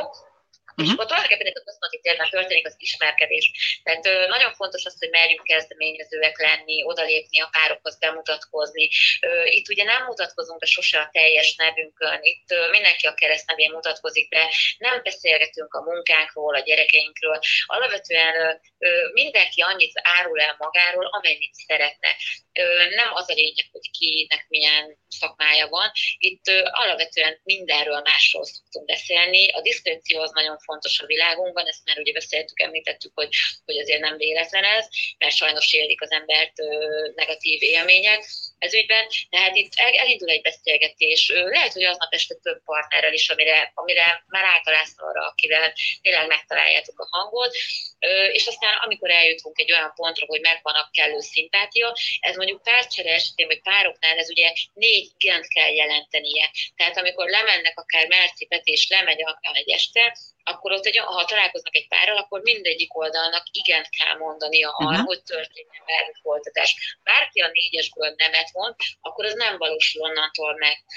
Ez egy nagyon-nagyon fontos dolog, mert valóban beleegyezésen kell alapulnia, és nem mártírkodnunk. Nem arról van szó itt, hogy azért, mert szeretném, hogy megélje a partnerem a vágyait, azért le kell nyelnem olyasmit, ami, ami számomra megalázó. De azért, mert a partneremnek tetszik a, az a hölgy, azért nekem nem, tehát nem muszáj elmennünk velük, hogyha egyszer én meg hányni tudnék attól a, a, a hölgynek a párjától. Tehát nem feltétlenül kell minden szinten, mindenbe belemennünk. Az a lényeg, hogy azok az emberek, akik, akik tovább lépnének erre a szintre, legyen az egy kettes, egy hármas, egy négyes, egy akárhány fős ö, ismerkedés, ö, mindenki beleegyezően lépjen tovább ebbe a kapcsolatba. És aztán Hát a kapcsolat az tulajdonképpen kimerül általában a szexuális vagy maximum baráti kapcsolatban. Itt ugye egy invitálás után szoktunk az úgynevezett küzdőtérre átfáradni, ahol különböző terek vannak, a, a nyitott tértől a zárt helyig, a függőnyel elválasztott térig, a kis ágytól a, a vízágyig, a nagy ágyig mindenig, körágyig, meg szívágyig, de többféle helyszín van, és ott tulajdonképpen akár előre megbeszélt vágyak teljesülnek, akár ott az adott helyzetek megfelelően alakulnak ki. Ez lehet egyébként az, hogy éppen kettesben vonul el valaki, és egészen eljutott odáig, hogy egy tizenakárhány fős csoport szexé alakul át tulajdonképpen mhm. az este. Ez mindig attól függ, hogy éppen hogyan alakítjuk ott az estét na, most aztán sok mindent mondtam, nyilván ezért még csomó mindent tudnék beszélni, mert nyilván a klubokban azért itt érintettem, hogy rengeteg minden lehetőség van a szórakozásra egyébként, táncolni is, és mindenféle ö, vannak, van, hogy program van, tematikus programok vannak, tehát azért tényleg jól tudja magát érezni az ember, de hát nyilván a finálé az tulajdonképpen itt az, amikor föl tudunk vonulni egy arra az és estére kiválasztott szexpartnerrel. Szerintem ezt nagyon jól bemutattad, és szerintem ezzel azért elég sok mindenkinek tisztázódott, hogy ezt hogy kell elképzelni és most itt nem arra gondolok, hogy valaki gondolkodik benne, és ugye akkor, hogy el kell olvasni az etikettet, hanem szerintem sokaknak úgy is tisztázódott, hogy még eddig valószínűleg, ugye, amit beszéltünk, hogy piros lámpás háznak gondolták, szerintem ezt így nagyon jól elmondtad és bemutattad, hogy azért el tudjanak rajta gondolkodni az emberek, hogy ez teljesen más jelent. Ez így van. Még egyet hadd kiemelhetek egy gondolatot csak ide, mert volt nekem is egy interjúm, a Nagypál Orsival készítettem egy interjút, aki a, a Nyitva című filmnek a rendezője. Ezt a filmet egyébként ajánlom mindenkinek, aki kicsit is érdeklődik a swinger világ. Egy magyar filmről van szó, ami megmutatja a kapcsolati nyitásnak a nehézségeit, És amikor belekészítettem az interjút, akkor ő elmondta, hogy ugye ő lement egyébként egy ilyen klubba, egy klubestén, hogy felmérje, nyilván esettanulmány véget a helyszínt, és amit igazán meglepődött, az az, hogy mennyire kultúrát és intelligens társaságot talált hogy nagyon-nagyon jól el tudott beszélgetni mindenkivel, tehát nem azt a hangulatot és, és közeget találta, mint mondjuk amikor lemegy egy bulizó, egy bulizós helyre, egy diszkóba. És ez szerintem megint egy nagyon fontos. Tessék? Szerintem valahol megszólalt valami zene, folytasd csak Orsi nagyon-nagyon fontos szerintem az is, hogy ahhoz, hogy azért egy pár eljusson oda, hogy ilyen szinten meg tudjanak mindent őszintén beszélni, és, és tényleg tudjanak nyitni a kapcsolatukon, ahhoz azért egy fokú intelligencia kell. Mind érzelmi, tehát mind elkú, mind IQ szintjén el kell jutni azért egy szintre, ahhoz, hogy ezt helyén tudja mindenki kezelni ha, ha ez nincsen meg, akkor azért, akkor azért történetnek lelki sérülések, mert, mert valaki akkor ott, ott meg fog sérülni. Konkrétan tényleg a pároknál azért van olyan, és látni ilyet azért van is, hogy, hogy összevesznek a párok. Ők nem voltak fölkészülve arra, hogy eljöjjenek erre az estére. Tehát ez azért, ez azért szerintem egy fontos momentum, hogy itt ne azt képzeljük el, hogy itt nem tudom, buta emberek basznak össze-vissza, bocsánat a kifejezésre, tényleg itt azt gondolom, hogy kultúrált, normális, hétköznapi emberek beszélgetnek, ismerkednek és élik meg a saját vágyaikat. Jó? Tehát, hogy kicsit így helyére rakjuk a dolgot, hogyha így el kell képzelni, hogy milyen ez a közösség, akkor, akkor nagyjából hasonlóak, mint, mint mi, akik így beszélgetünk, teljesen hétköznapi emberek, akik kicsit nyíltabban tudnak azért beszélni a vágyaikról. Olyan szinten egyébként ez, hogy a, már bocsánat, Szilvi, hogy egy normál sokkal sűrűbben alányulnak a lányoknak, mert a nagy tömegben úgyse veszi észre, hogy ki volt. Ehhez képest egy swinger klubba soha senki nem nyúlkál, anélkül, hogy kapott volna rá engedélyt. Pont hasonlót akartam felhozni, tehát ez nagyon jó, hogy mondtad, Peti, mert pont hasonlót akartam, hogy ahogy így Orsi elmondja, meg ahogy így ez alapján én el tudom képzelni, egy diszkó, az na igen, tehát egy normál diszkó, az ugye teljesen más, és ugye pont említetted ezt a példát, szerintem ez, ez nagyon jól megmutatja.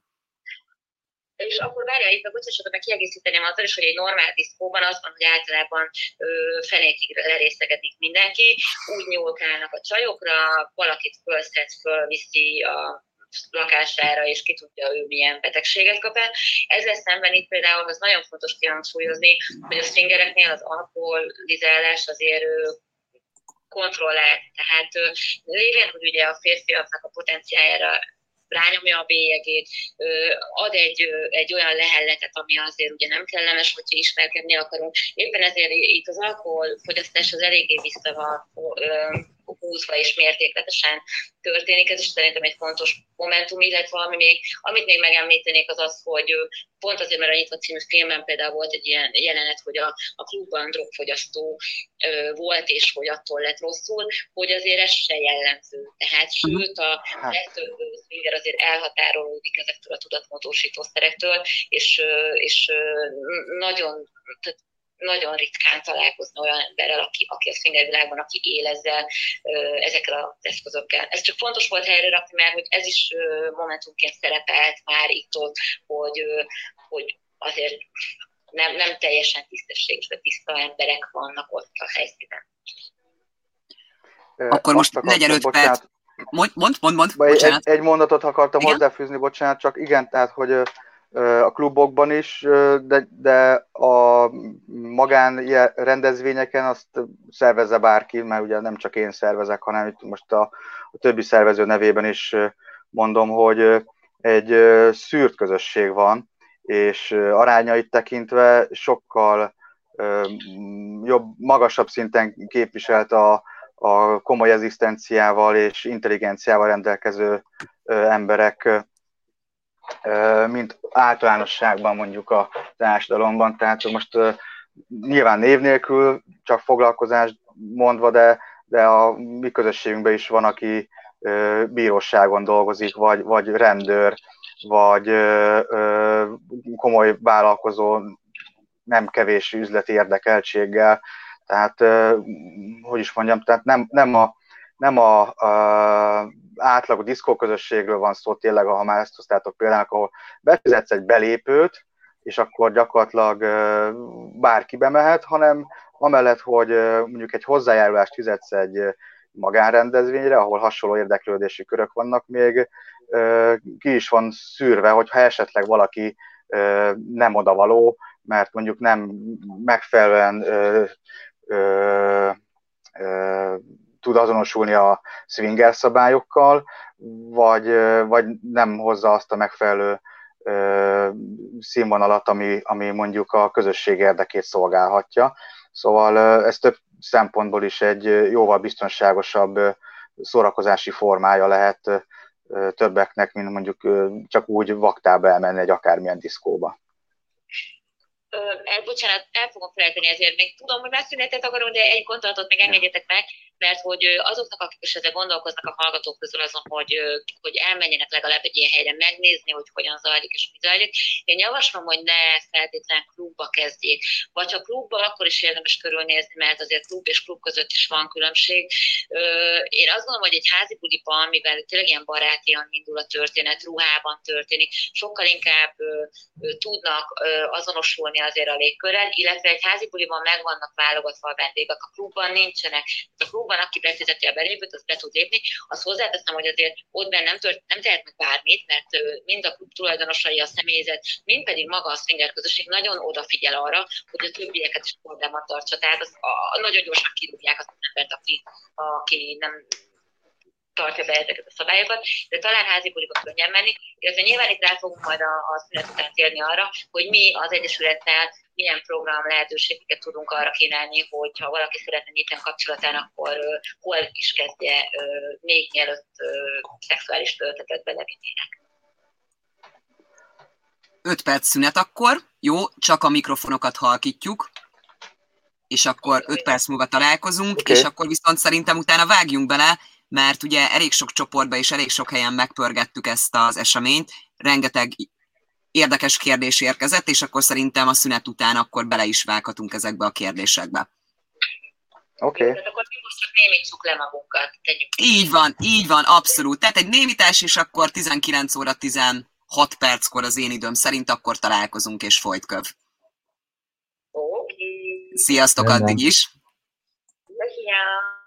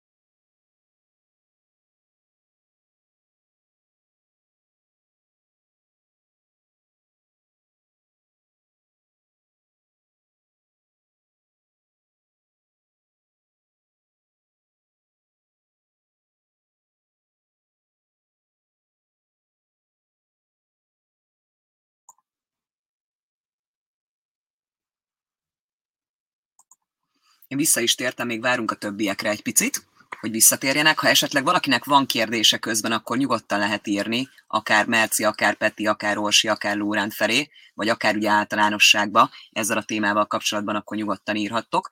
Szerintem ők is hamarosan visszaérkeznek, és akkor folytatni fogjuk azokkal a kérdésekkel, amiket ugye kaptunk különböző csatornákon keresztül. Szerintem elég érdekesek lesznek ezek a dolgok is, de Lórán meg is érkezett, szuper. Én itt vagyok, igen. Szuper. Akkor még Merciékre várunk.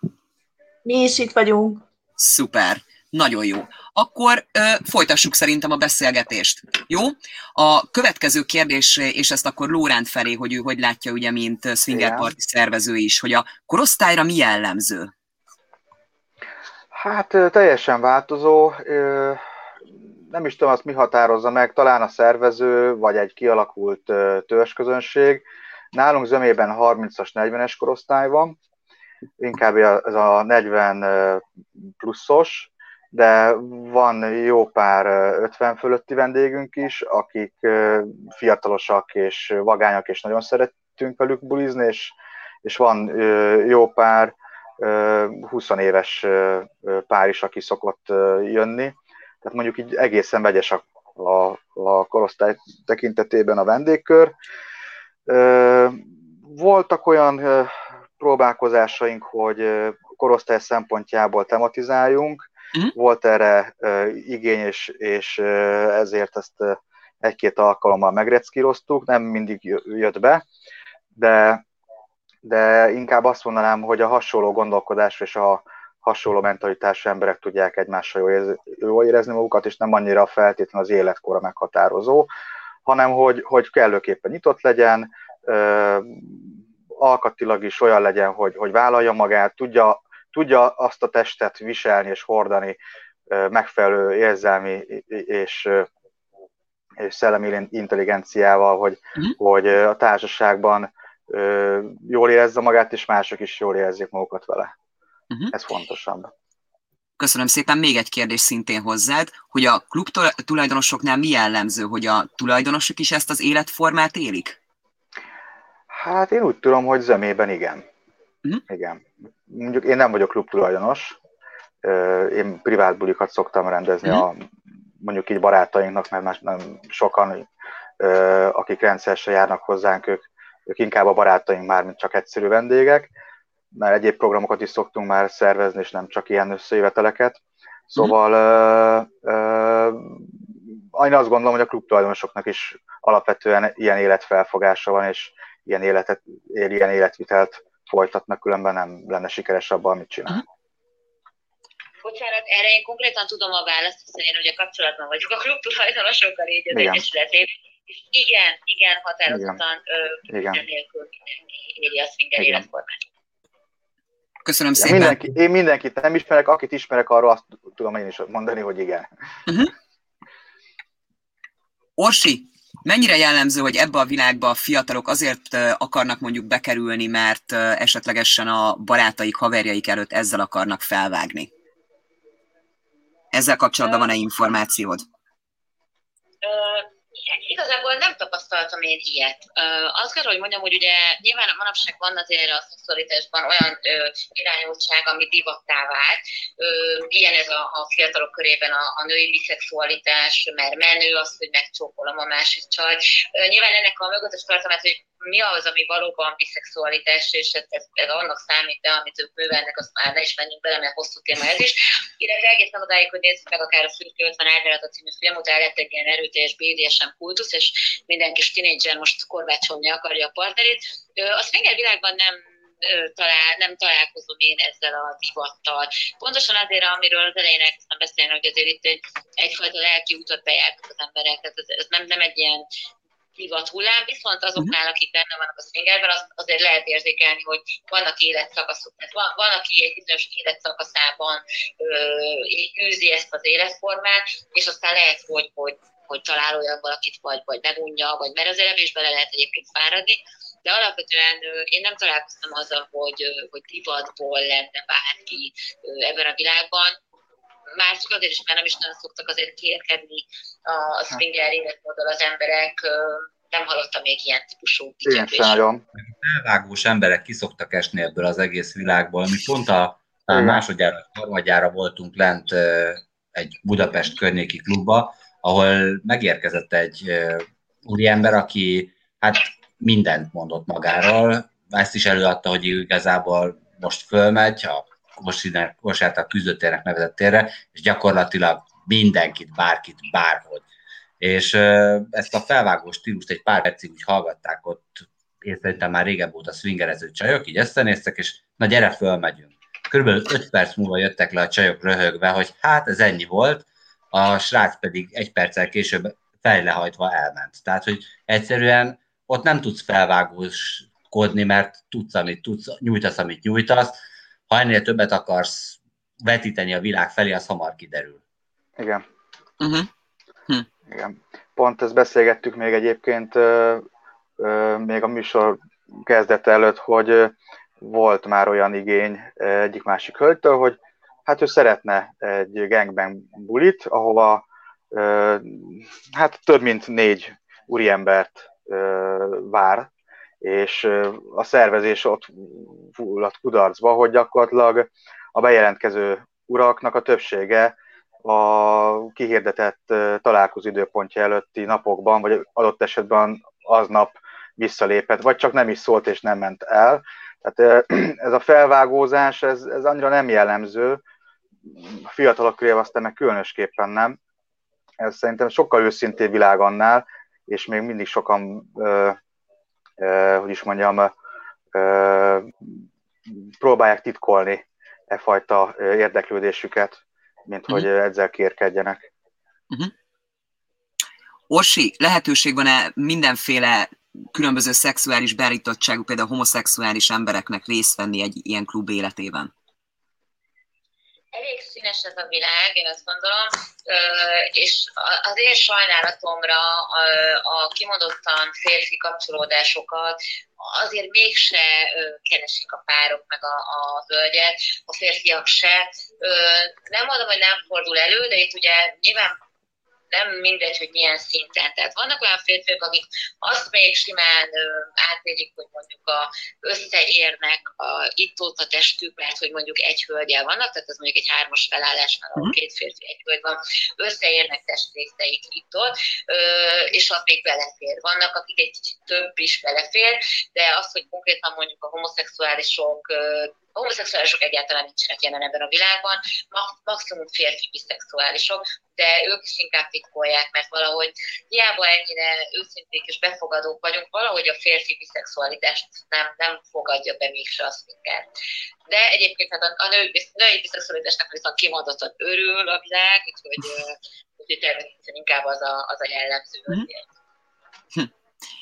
Merci Peti, mint pár, féltékenység hogy néz ez ki? Ugye említettétek, hogy nagyon szoros kapcsolat kell, meg kell tudni mindent beszélni, így lehet ugye tulajdonképpen megfelelően átélni ezt az életmódot, de a féltékenység volt-e jelen nálatok? Vagy ezzel kapcsolatban mit tudnátok mondani? Ameddig testiségről volt szó, addig a féltékenység olyan nagyon nem jelentkezett nálunk. Abban a pillanatban, Orsi mondta, hogy a szóló férfiaknak kéne edukáció, én szerintem a szóló nőknek is kéne edukáció. Abban az esetben, ha már mondjuk a szóló hölgy nem csak testiségre vágyik, hanem érzelmi kötődésre, azért az már nem annyira optimális, ott azért már tud kellemetlenség lenni, vagy mondjuk az féltékenység. Uh-huh. A világban meg kell azt tanulni, hogy ö, ö, nem mindenkinél így van, ezt is hangsúlyozom. Tehát soha nem lehet semmit kategorizálni, mert mindig mindenből van plusz, Igen. plusz meg sok kategória. Tehát nem lehet ilyet mondani, de inkább azt mondanám, hogy összegségében arra kell törekedni, hogy itt nem érzelmet ö, kell megtalálni, tehát nem érzelmi alapon működik a szingervileg, hanem tényleg csak testiségem.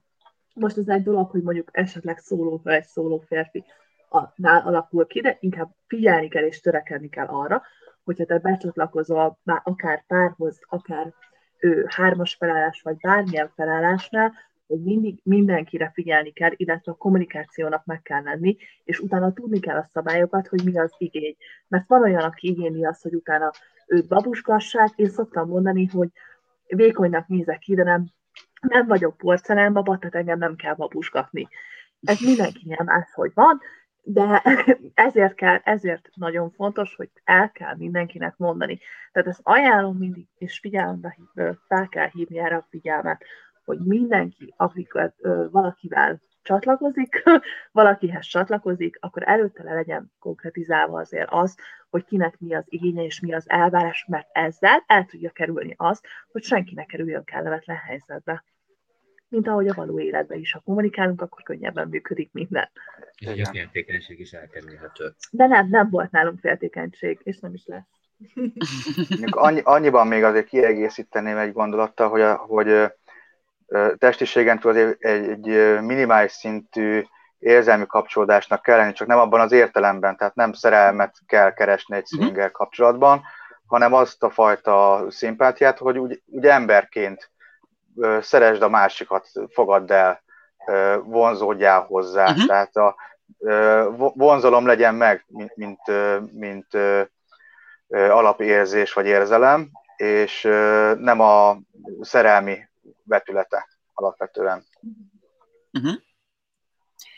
Akkor viszont Lóránt, a következő kérdés hozzád szól, és a többiektől is ugyanúgy meg fogom ezt kérdezni. Legrosszabb élmény, egy klubélmény például ebben a világban, ebben az életmódban? De hát nekem volt a legrosszabb élményem? Ö, ahogy, igen, tehát, hogy bármi olyasmi, amire úgy emlékszel vissza, hogy hogy rossz élmény volt. Akár itt gondolok olyanra, hogy valaki nem fogadta el a nemet, vagy bármi ilyesmi. Nekem szerencsére nem volt. Nem? Úgyhogy ö, ö, nem is tudnék most így hirtelen mondani semmilyen olyan élményt, amit negatívan éltem volna meg. Igazából mindegyik, akkor mindegyik buli egy volt, és mindig, mindegyikkel jól éreztem magam. Uh-huh. Tehát akkor mindegyiken jól érezted magad. Mm, igen, igen. Nekem, nekem nem volt egyik sem rossz, vagy, vagy, vagy csalódás, vagy kudarc, vagy, vagy, vagy negatív. Mindegyik uh-huh. egy kicsit más volt.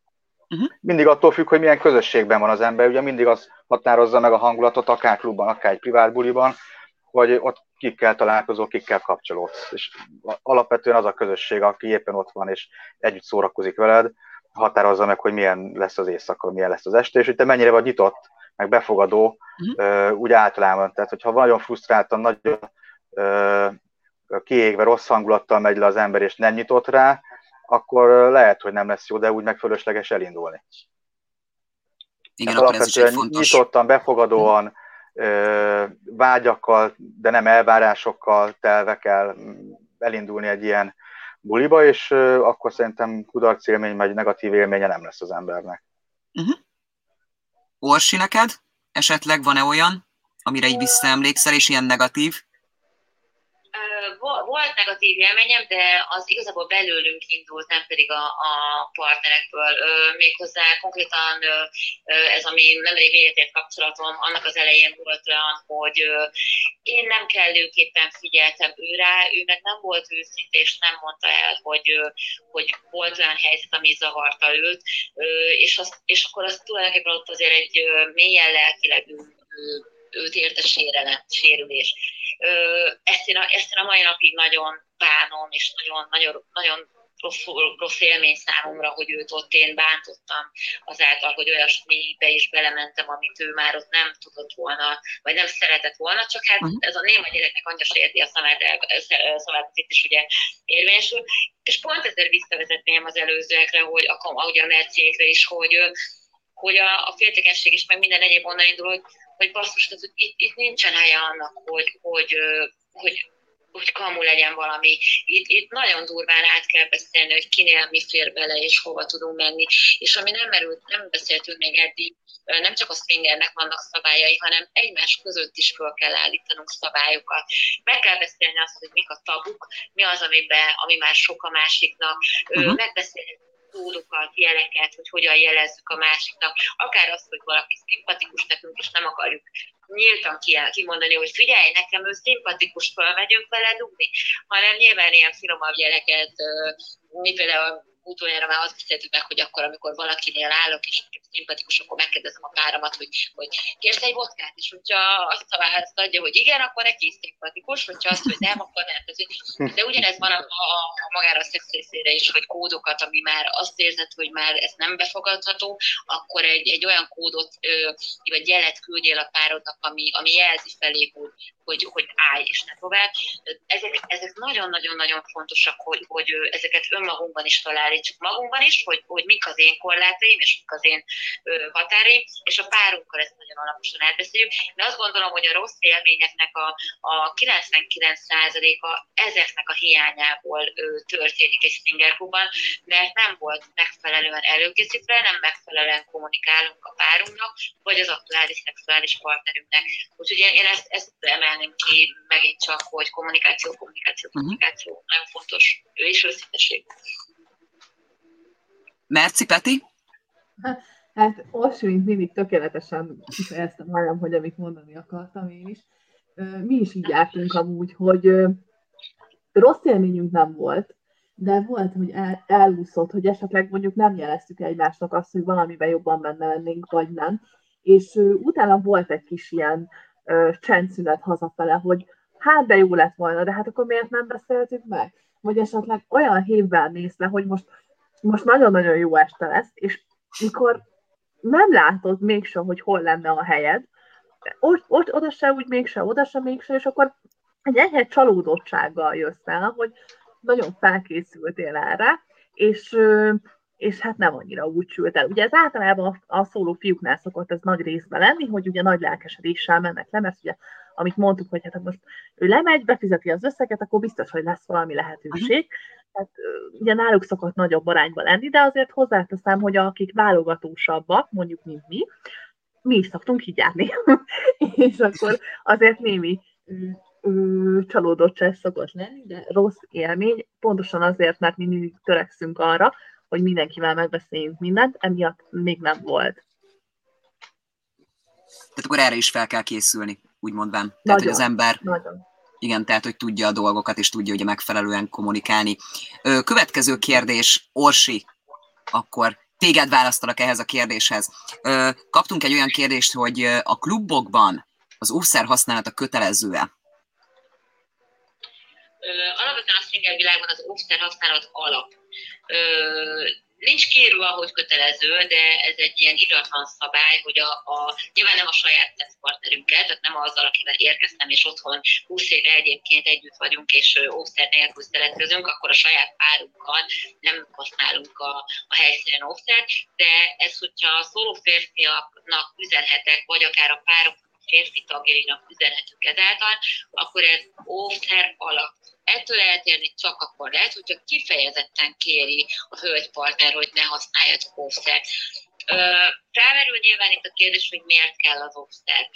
Nyilvánvalóan elsősorban mindenki a fertőzések miatt aggódik. Azért az tény, hogy mivel ott már annyi minden nyálcsere, orális, anális, mindenféle történet megvalósulhat, ami által átkerülhet a fertőzés a másikra, azért az offset nem véd meg mindentől. Ezért azt mondom, hogy inkább egyfajta biztonságérzetet ad nekünk, illetve nyilván mondjuk, hogyha a hölgyek nem szednek valami fogamzásgátlószert, akkor azért a terhességtől megóv. De én azt gondolom, hogy ez a férfiak részéről egy tisztelet a hölgy felé, a hölgyek számára pedig egy biztonság, amit kapunk ezáltal. Inkább ez a, ez a leginkább jelent, vagy ennek a leginkább jelentősége az obszerre, tehát obszer használata alap, a klubokban, magánbulikban egyébként kész van rakva, tehát a házigazda készül is megfelelő mennyiségű obszeret. Ezek mérete azért nem mindig stimmel, úgyhogy ezért érdemes esetleg egy magunknak is vinni, de hogy erre, erre nem kell egyébként külön készíteni, mert hogy úgy tűnik, hogy van egyébként a helyszíneken obszer. És akkor, bocsánat, a hölgypartnerek váltogatása közben is használjuk offszert, illetve hogyha különböző nyíláscserék vannak, akkor is használjunk offszert. Jó? Tehát, hogy az offszer használat az úgy ér valamit, hogyha azt nem mindenhova, minden alkalommal több emberbe és több helyre, hanem akkor úgy, hogyha rendszeresen, amikor kell, akkor az cserélve van. Tehát akkor ne úgy, hogy akkor bemegyünk, elveszünk egyet a polcról, és akkor azt használjuk végig, majd utána kidobjuk. Igen. Nyilván nem. És ugye fontos az, hogy rakjuk magunk elrendet, tehát azért nem, nem széthajgált gumiószereket találunk azért reggelente. Nem mondom, hogy nem fordul elő, nyilván egyet-egyet mindig találunk, meg fekete bugyikat is, mert az nem mindig elvész, mint egy-egy fekete tagom mindig elvész egy este, de, de alapvetően azért az, hogy odafigyeljünk a környezetre, az óvszerre, a partnerünkre, ez, ez, ez, egy, ez alap. Kicsit hosszan mhm. válaszoltam, de, de ezek így fontosak voltak szerintem. Merci Peti, klubok esetében a klub tulajdonosok vagy a klub tagsághoz tulajdonképpen mi kell? Esetlegesen kellenek bizonyos tesztek, vagy, vagy mi kell azon kívül, hogy az ember tulajdonképpen a tagsági díjat kifizesse? Semmi. Tehát, hogyha oda megy az ember, és nem tagsági díjnak hívják, hanem hozzájárulásnak, a hozzájárulást kifizeti, Aha. akkor gyakorlatilag bemehet. Ha nincs most annyival van kiegészítve, hogy a, a hivatalos kluboknál most az oltási igazolvány is kell. Meg a Covid oltási igazolvány? Igen. Igen. igen. Így Aha. van, tehát azért arra is szükség van. Ugye azért tudni kell, hogy egy kicsit ezt el kell finomítani, mert azért a klubokban például azért pároknak nem kell előre bejelentkezni, de például szóló férfiaknak megvan adva, hogy mennyivel előtte kell bejelentkezni, illetve hogy megvan adva a nemek aránya olyan szempontból, hogy hány férfi, szóló férfi, illetve hány szóló hölgyet engednek be. Tehát azért nekik erre azért fel kell készülni, nem annyira csak ilyen random ötlenként tudnak elmenni. Egy magánbulinál viszont ott kifejezetten jóval előre kell jelezni a, ugye a szervezőnek, hogy te szeretnél oda menni, ugye ott megválogatnak, hogy téged bevesznek-e abba a társaságba, odaillő vagy-e. Ugye ez magad, nekünk is jó, hiszen ö, tudjuk, hogy olyan emberek mennek le, ugye mindig, akik, akik valós és megbízható párok. Jó, mondjuk egyébként ez a kluboknál is így van, hogy akikkel probléma volt, azért nagyjából a klub tulajok figyelnek arra, hogy a problémás embereket nem engedik be újra. Uh-huh. mindenhol így van, igen. Hát nem lehet soha százalékig kiszűrni, mert arra nincs arány, de a közösség nagyon figyel egymásra. Tehát én például magam példáját tudom elmondani, hogyha a férjem éppen elmegy mosdóba, és én ott maradok egyedül, az nem azt jelenti, hogy akkor én most egy szabad tégda vagyok, hanem az azt jelenti, hogy érdekes mód mindenkinek a szeme figyel rám, hogyha bármilyen kérésem, vagy óhajom, vagy sóhajom, vagy kellemetlenül érezném magam, akkor mindig ott van egy segítőkéz. Uh-huh. Kiegészítettem ezt is, bocsánat. Mondja, Dorsi. Csak annyi van, hogy, hogy itt felmerült ugye az, hogy kérnek-e például a klubban akár egy STD szűrés, negatív STD szűrés eredményét. Ez is azért sokaknál felmerül ugye, hogy hát de hát valamiféle igazolás kellene. Azt azért tudni kell, hogy a swinger élet az nem a klub életből, vagy a házi bulikból zajlik. Tehát nem attól lesz valaki swinger, hogy elmegy a klubba, vagy csak klubba jár. Nagyon sok olyan swinger pár van, akik kimondottan mondjuk csak egy bizonyos párral kapcsolódnak, vagy eleve nem klubba meg buliba járok, hanem ők magánúton meg megoldják. Vagy azért, mert úgy alakult az életük egy, egy baráti párral, hogy teljesen véletlen folytán egy este úgy alakult, hogy egymásnak estek. Van ilyen, én egy ilyenre nagyon vágynék egyébként, de hát sajnos ez még nem valósul meg. Vagy pedig úgy kerestek maguknak partnert, hogy az tartósabbra, vagy hogy alkalmira is. Ott például meg lehet előre határozni, hogy, és én találkoztam ilyen párokkal, hogy csak úgy hajlandó találkozni velem, és befogadni a kis hármasunkat, hogy hogyha előtte elmegyünk mindannyian, és visszük a negatív, felmutatjuk a negatív leletet. Tehát van ilyen, Nyilván ez egy ritkább verzió, illetve erre akkor nagyon rá kell készülni, mert ugye hetek betelik, mire eljut időpontot kapsz, megjön az eredmény, és valóban egy rendezvút le tudtok beszélni az illetővel. De van erre példa, tehát hogyha valaki nagyon fél tényleg a fertőzésektől, akkor ezért nem kell a szinger életről elzárkóznia, hanem egyszerűen más platformokat kell találnia, méghozzá az ilyen magánjellegű kapcsolódások terén. Értem. Hm. Következő kérdés, megpróbálom, sőt nem megpróbálom, olvasom ott, hogy előttem van a kérdés, hogy, és akkor Lóránc szerintem akkor neked teszem föl, de hogyha a többiek úgy gondolják, hogy hozzá szeretnének valamit tenni, majd akkor azt me- akkor megköszönöm. Jobb, jobban passzoló nemi szervel találkoztak-e ilyenkor a partnerek? Tehát, hogy, hogy ez így működik-e ilyen szempontból, hogy akár szólóként, akár ugye párként, hogy úgymondván ugye jobban passzoló nemi szerv, hogy ez, ez mennyire befolyásoló mondjuk egy ilyen swinger életmódban, hogy mennyire akar valaki mondjuk utána találkozni ismételten ez miatt a másik féllel. Hát szerintem nem ez a jellemző. Lehet, hogy ilyen is előfordul. Én nem, nem emlékszem, hogy ez, ez például nálunk ez bármikor motiváció volt-e. De lehet akár az is, mert hogy összességében, hogy, hogy miért találsz valakit vonzónak arra, hogy több alkalommal is mm. találkozzál vele, ennek több aspektusa is lehet, akár adott esetben ez is lehet, de nem ez a legfontosabb szerintem. Mindig az összbenyomás, ugye, hogy mint amikor az ember valakivel egyébként párkapcsolatot szeretne létesíteni, ugyanez igaz arra is, amikor egy swinger párkapcsolatot szeretne létesíteni, hogy sokkal több olyan dolog az, ami, ami fontos, mint, mint csak tényleg egy egy éjszakás kalandnál egy diszkóba, mondjuk, amikor tök mindegy, csinos a lány, jó illata volt, baromira erekciója van az úriembernek, és megdumálja, hogy akkor menjenek föl, az egészen más dolog, mint, mint egy ilyen swingeres élmény. Egy kis kiegészíthetek? Igen, persze. Igen. Bocsánat, mindenből beleszólok. Nem, csak mert hogy nekem volt ellen példám. Tehát én, én igenis éltem meg olyan kapcsolódásokat szólónőként swingerklubban, amikor ilyen nagyon wow érzés volt.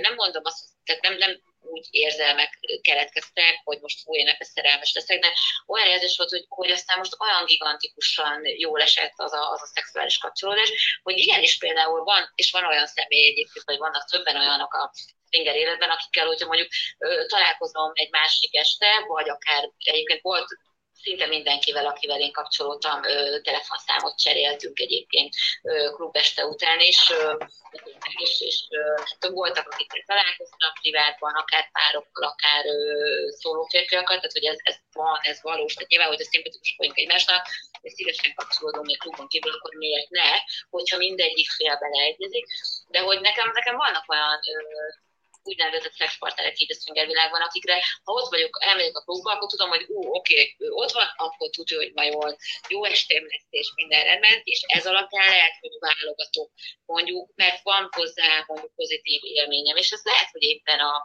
a méretének szól, vagy lehet, mhm. hogy éppen a, a bizonyos teljesítményének szól. Ilyen azért nálunk nőknél, nálam van, inkább akkor ezt mondom, hogy nálam azért van, nyilván nem mindegy, hogy hogy teljesít. Ugyanakkor meg van olyan férfi, aki akár bármi oknál fogva nem tudott többször is teljesíteni, akkor azzal azért nem keresem a kapcsolódást újra meg újra. Uh-huh. Esetleg Merci Peti nektek hozzá szólás ezzel kapcsolatban? Hozzáfűzni hát, való? Egy kicsit azért vicces ez a kérdés, mert ugye azért a legelején arról beszéltünk, hogy nem azért megyünk le, mert bárki válni jobbat ad, hanem azért, mert pluszt ad. Uh-huh. Viszont ez egy olyan dolog, amit kérdeztél, hogy inkább a fordítottját hallottam többször, amikor nem voltunk, illetve van egy példám is, amit majd gyorsan mindjárt elmondok, hogy bizonyos hölgyek, amikor így felmérik a helyzetet ott a férfiaknál, akkor előre tudják jelezni azt, hogy mondjuk kérlek, te nagyobb szerszámmal rendelkezel, mint a, amit én úgy gondolom, hogy befogadni tudnék, ezért akkor egy kicsit jobban figyelj. Tehát ilyet már többször ö, tapasztaltunk, uh-huh. hogy hogy ö, ugye erre felhívják a hölgyek a figyelmet, illetve egyszer életemben láttam olyat, ami mai napig nagyon megmarad bennem, ö, amikor ö, egy férfinek nagyon-nagyon-nagyon kicsi volt a nemi szerve, és pontosan azért ment le a feleségével, és járnak rendszeresen klubba, hogy meg tudja neki adni azt az, hmm. azt az élményt, amit ő nem tud ugye biztosítani. Tehát ez is mennyire egy nagyon jó dolog, hogy ő, ő felismeri azt, hogy ő, amit tud, azt, azt megnyújt, ő nyújt neki, és csodálatos, biztos vagyok benne, hiszen nagyon régóta együtt vannak, de mégis szeretné megadni, hogy ő még jobb lehessen neki. És ezáltal tudja ezt is biztosítani ez is biztos, hogy náluk is megvolt ugye az az erős kapcsolat, meg ugye a megbeszélése az egésznek, amit mondjátok ugye, hogy az egésznek az alapja. Így van. Az biztos. Közben jött egy kérdés. A kérdés az úgy szól, hogy mi történik akkor, ha egy hölgynek havi vérzése van. Ilyenes, mi van? Általában nem mennek le. Én, én, én nem is emlékszem, hogy mikor nem szexeltem utoljára úgy, hogy, hogy menzes alatt. Igazából észre sem veszem már, hogy van, mert hogy folyamatosan akkor is megy. Egyébként nagyon praktikus megoldásai vannak. Egyszerűen van jó, klubban nem mindegy, de amikor privát kapcsolódások vannak, vannak olyan férfiak, akik kimondottan szeretik egyébként a vérnek az illatát, a szavát, az ízét, tehát vannak ilyenek, úgyhogy nyilván velük azért ilyenkor érdemes azért kapcsolódni, illetve a klubban nyilván meg házikban, amikor megyünk, és nem akarunk foltokat hagyni magunk után, akkor azért van erre megfelelő eszköz, nevezetesen van egy úgynevezett menstruációs civacs, ami tulajdonképpen ugyanolyasmi, ugyanolyan, mint egy tampon, csak nem kemény, hanem hát ugye szivacs, és nincsen kiálló mat belőle. Tehát tulajdonképpen kívülről is láthatatlan, és belül is, amikor, amikor egy aktus létesítetek, akkor nem érződik az, hogy ott van valami. Úgyhogy ez egy nagyon-nagyon praktikus kis dolog, drogériákban, meg nem tudom, milyen... Szexshopban is kapható. Szexshopban is lehet kapni, de ott ugye mindig minden drágább, szóval én inkább azt mondom, hogy inkább drogériában érdemes ezt megnézni, és, és tökéletesen tud működni. Nyilván nem az első, tehát nem a legerősebb napokon, amikor aztán erőteljesebben érzel, akkor nem praktikus, mert akkor azért ezt olyan sűrűn kellene cserélni, ami, nem, ami már kényelmetlen. Tehát én sem szoktam első nap tudtam elmenni, de mondjuk amikor már így a harmadik, negyedik, ötödik napban vagy, akkor ez a teljes fokú biztonságot és védelmet ad, úgyhogy, úgyhogy ezt használjátok, és, és ez otthonra is javaslom egyébként, mert hogy nem kell, hogy megálljon a szexuális élet azokra a napokra, hanem nyugodt szívvel használjátok otthon ezt a tampont, és tökéletesen lehet akkor a partneretekkel otthon ugyanúgy tovább élni sőt, azt kell, hogy mondjam, hogy jól, jót is tesz, ezt ugye nyilván ezt utána lehet olvasni, hogy egyébként ha, ha menstruációs görcség vannak, akkor kimondottan az orgazmus az, az jó hatással van rá, egy görcsoldó hatása van, úgyhogy orvos vagy receptre fölírnám azt, hogy menstruáció alatt mindenki szexeljen. Igazolom. Én mondjuk pont a fordította vagyok az orsival szemben, én nem megyek le, tehát hm én nem megyek le, természetesen itthon élünk nem életet, ettől függetlenül, mert nekem is pontosan azt mondtam, hogy fáj a hasam, úgyhogy kéne a fájdalomcsillapítő, úgyhogy de ettől függetlenül én nem megyek le. És nagyon sok csajszín mondta, hogy ő, ugye használják ezt a szivacsot, és nagyon-nagyon jó. Már tervemben van, hogy egyszer kipróbálom, de még én egy kicsit tartok tőle. Na, de akkor a beszélgetés erre is jó, mert akkor most megint elgondolkodtál rajta, Merci, hogy akkor kipróbálod ezt. Igen.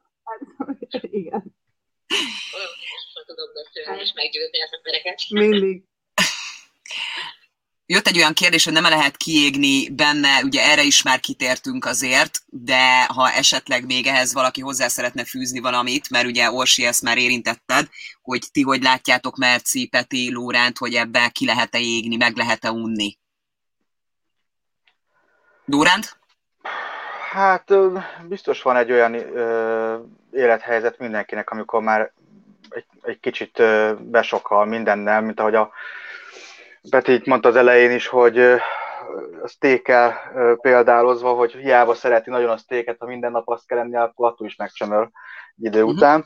Nyilván, hogy ebbe is érdemes néha egy kis szünetet tartani, hogyha túl sokat megy az ember, akkor már ez is unalmassá válhat, vagy hogyha mindig ugyanazokkal az emberekkel találkozik, az se annyira izgalmas talán már, mint amennyire uh-huh. az elején. Hát minden olyan dolgot, amit az emberektől tiltani szoktak, azt, azt szokták rá mondani, hogy mértékkel. Tehát ebbe is nyilván az a leghelyesebb út, hogyha az ember mértékkel csinálja, pont addig, ameddig jól esik, és amikor uh, már egy, egy kicsit kevesebb az élményfaktor benne, mint amennyit egyébként vágyna, akkor kell szünetet tartani benne, és akkor, akkor nem kell tovább, akkor, akkor sokkal nagyobb öröm lesz majd, amikor ismét felfedezi magának ezt az életet. Uh-huh. Nekem is volt egy jó pár időszak, amikor, amikor egyáltalán nem mentem sehova senkivel sem, erre sem. Eszemben volt, meg, meg felvetettem mondjuk egy aktuális páramnak, még talán nyitott is lett volna, de ha nem érzi úgy az ember, hogy feltétlenül hiányzik neki, nem olyan éppen az aktuális életvitele, uh-huh. akkor, akkor nem kell feltétlenül kötelezőnek nem kell. Ugye hogy az alapvető szabály a swingerben, hogy bármit lehet, de semmi sem kötelező, magát a mhm. swingert sem kötelező folyamatosan megélni. Én inkább ezt a kiégést úgy mondanám, hogy ha mondjuk egy adott helyre jár az ember, és mindig egy adott társaságban, akkor egy idő után tud monoton lenni. Igen. Viszont aztán azt kiegészítem azzal, hogy az a baj, hogy azért nagyon sokan azért, akik belekerülnek ebbe a világba, elkezdenek barátaik lenni ebből a világból.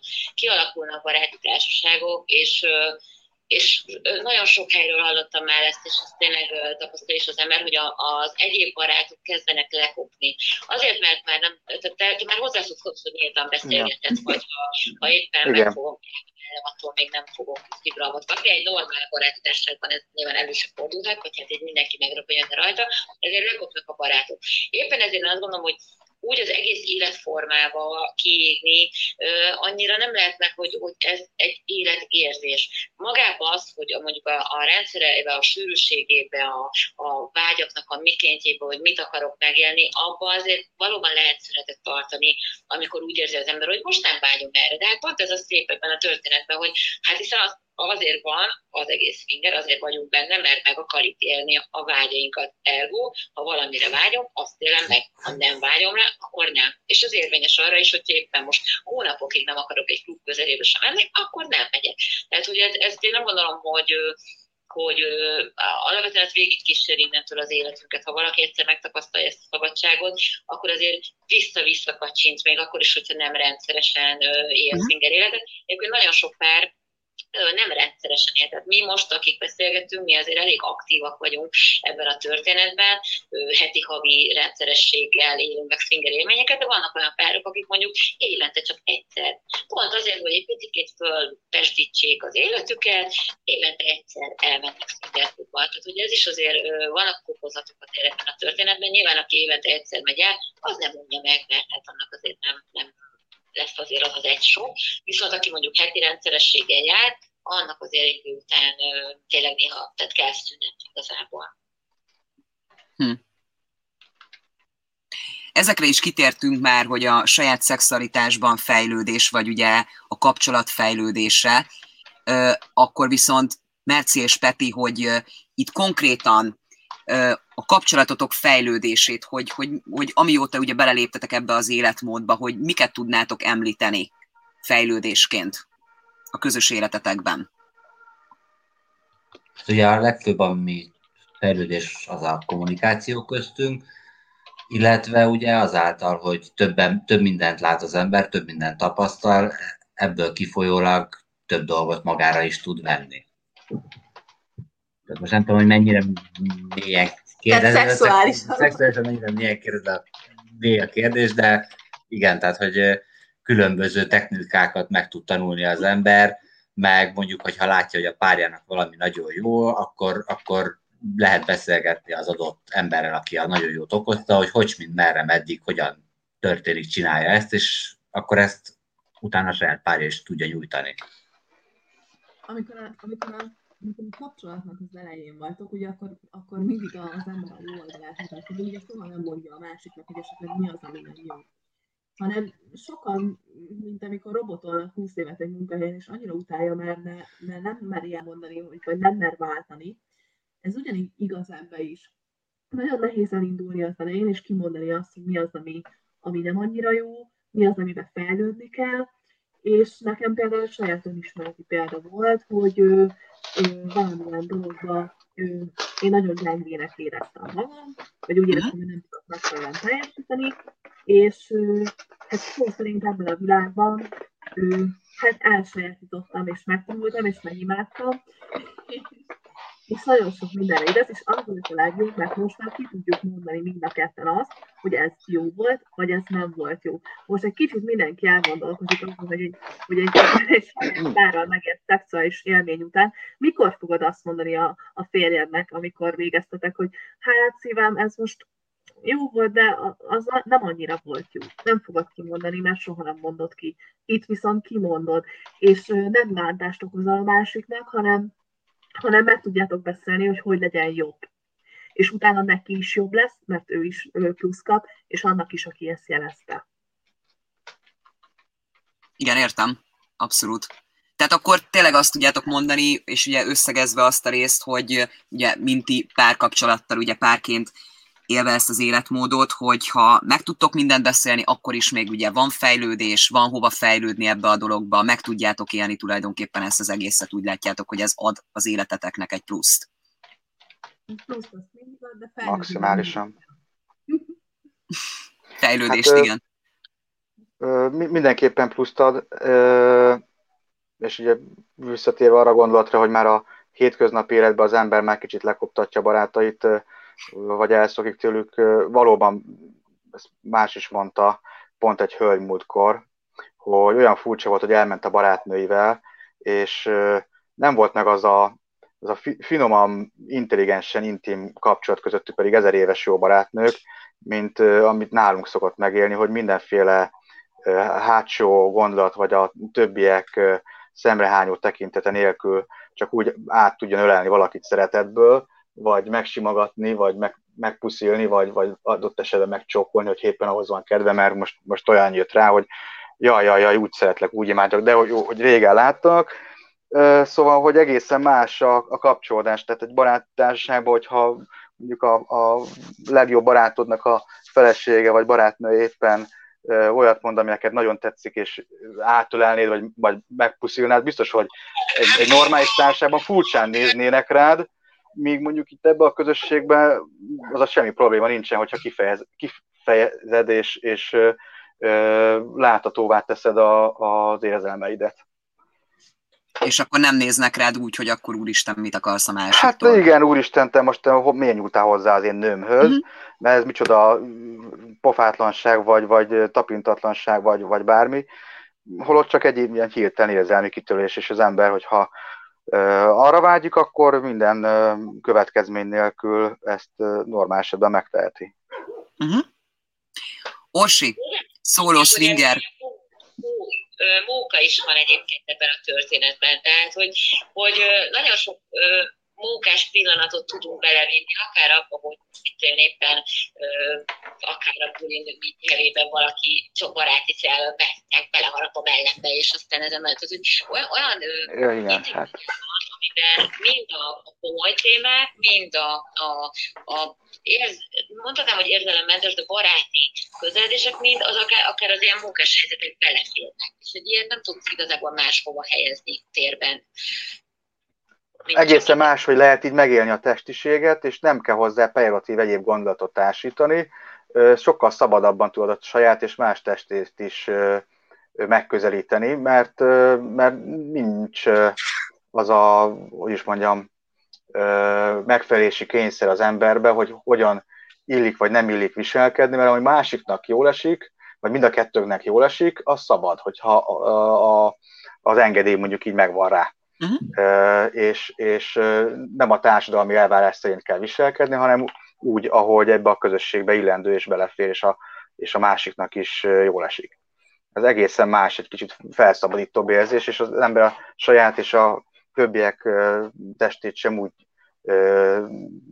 érzi, meg tekinti, mint, mint ahogy a hétköznapi életben. Tehát simán tudjuk, hogy is mondjam, így, így egymás közelségét fizikai közelségét úgy is viselni, hogy, hogy tényleg így hülyeskedünk, vicceskedünk, egymás seggére csapunk. Adott esetben még a, a fiúk is egymás seggére csapnak hülyeskedésből, mint a rossz gyerekek. Tehát, hogy sokkal felszabadultabb és, és gátlástalanabb, a jó értelemben vett gátlástalanabb az egész hangulat. És szerintem ez is egy fontos része, hogy, hogy az ember tényleg ki is tud kapcsolódni. Tehát most itt ebben a Covid-dal terelt időszakban mi rendszeresen hetente összeértünk többekkel, és azért az többször elhangzott, hogy biztos megőrültek volna, hogyha otthon kellett volna ülnie folyamatosan, mint ahogy egyébként szabályosan kellett volna, mert, mert megőrültek volna, tehát pszichológiailag nem bírták volna elviselni, hogy szinte senkivel nem találkozhatnak, és senkihez nem nyúlhatnak, senkivel nem tudnak órákig beszélgetni adott esetben, úgy, hogy ne legyen rajtuk maszk, mert, mert pszichológiailag ez, ez az elzártság és ez a egymástól való erőltetett távolságtartás, ez, ez nem egy természetes állapota az embereknek. Társas lény vagyunk.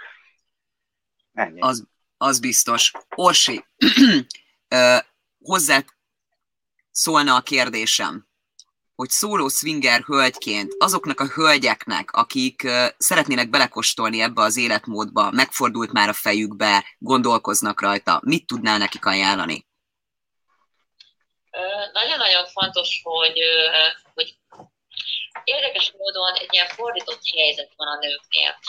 Még a férfiak, akik ugye, mint említettük már, hogy ilyen teljes válszélességgel bevonulnak, hogy ők aztán tudnak majd teljesíteni, és általában csalódnak. A nőknél ez pont fordítva működik. Nekem az a tapasztalatom, hogy aki kicsit ilyen önbizalomhiányos és kicsit elégtelen, elégedetlen a testével, stb. nők bekerülnek ebbe a világba, olyan, olyan pozitív, olyan sok pozitív töltetet kapnak, hogy kinyílnak és megerősödnek.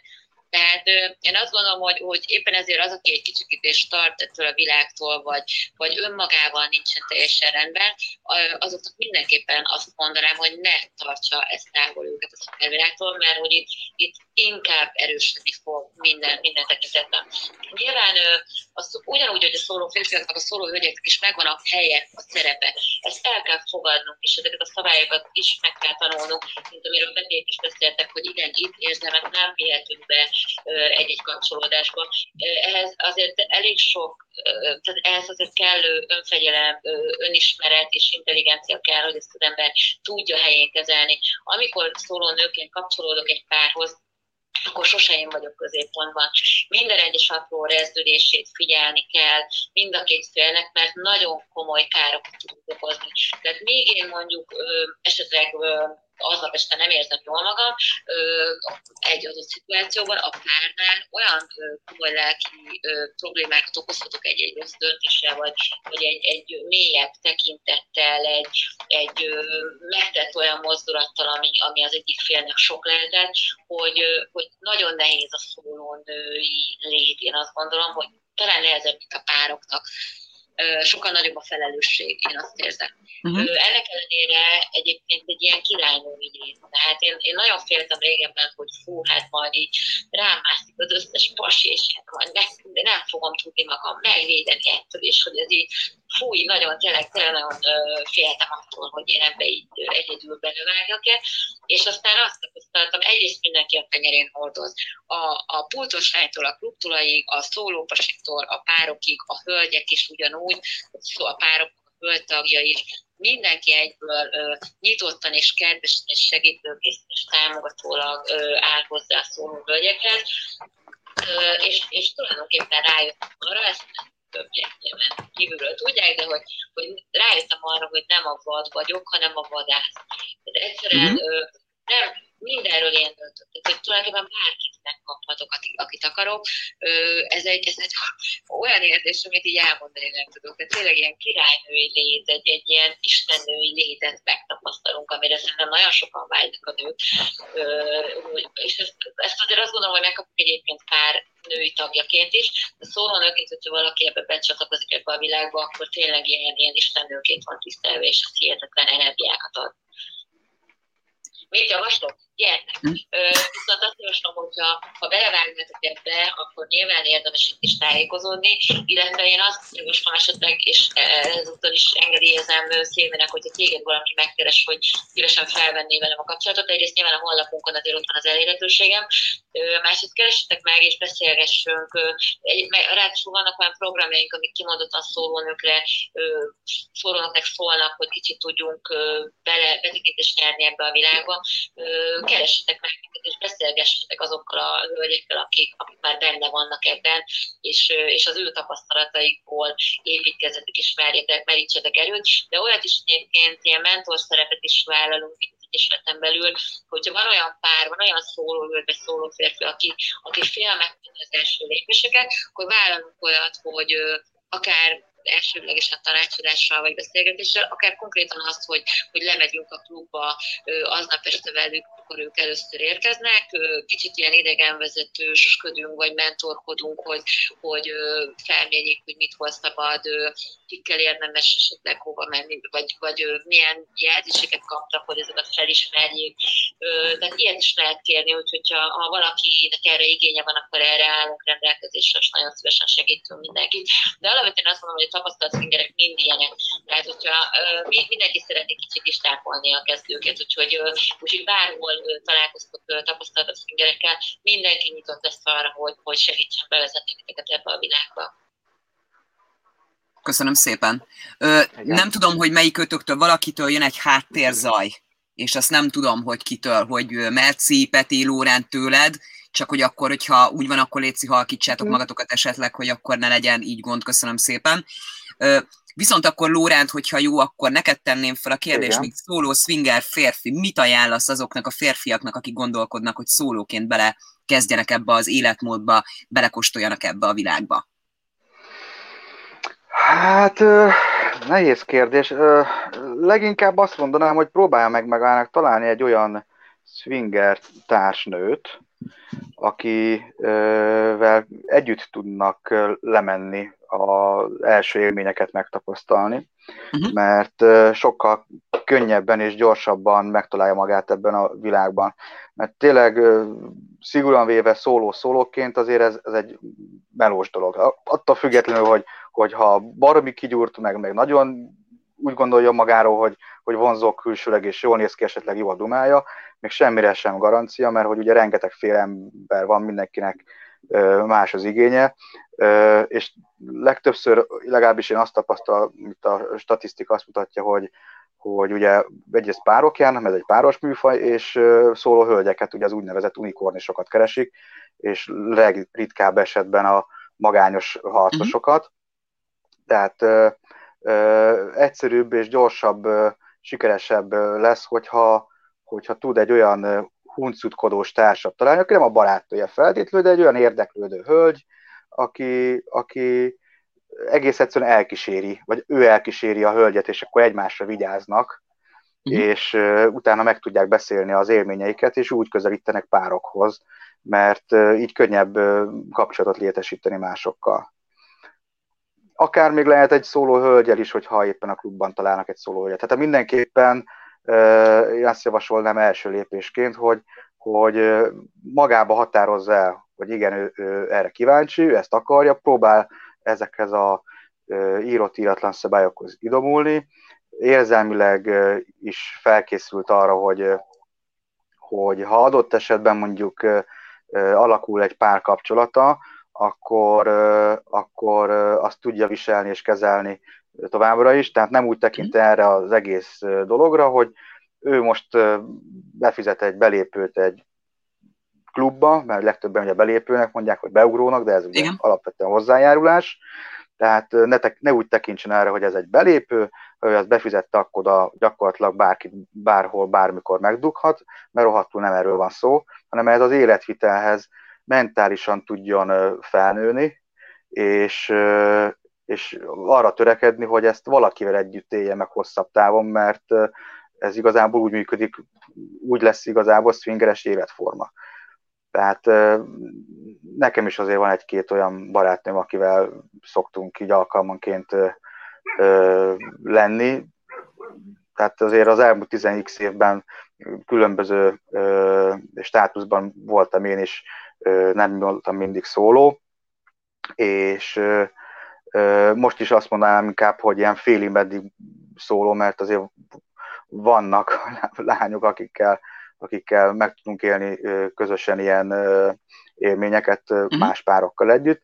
Tehát én ezt, ezt javasolnám mindenkinek, aki, aki erre tényleg kíváncsi és, és hosszabb távon szeretne elköteleződni, mert amúgy meg nem nagyon lesz sikerélménye, vagy nem, nem annyi, és nem olyan minőségű.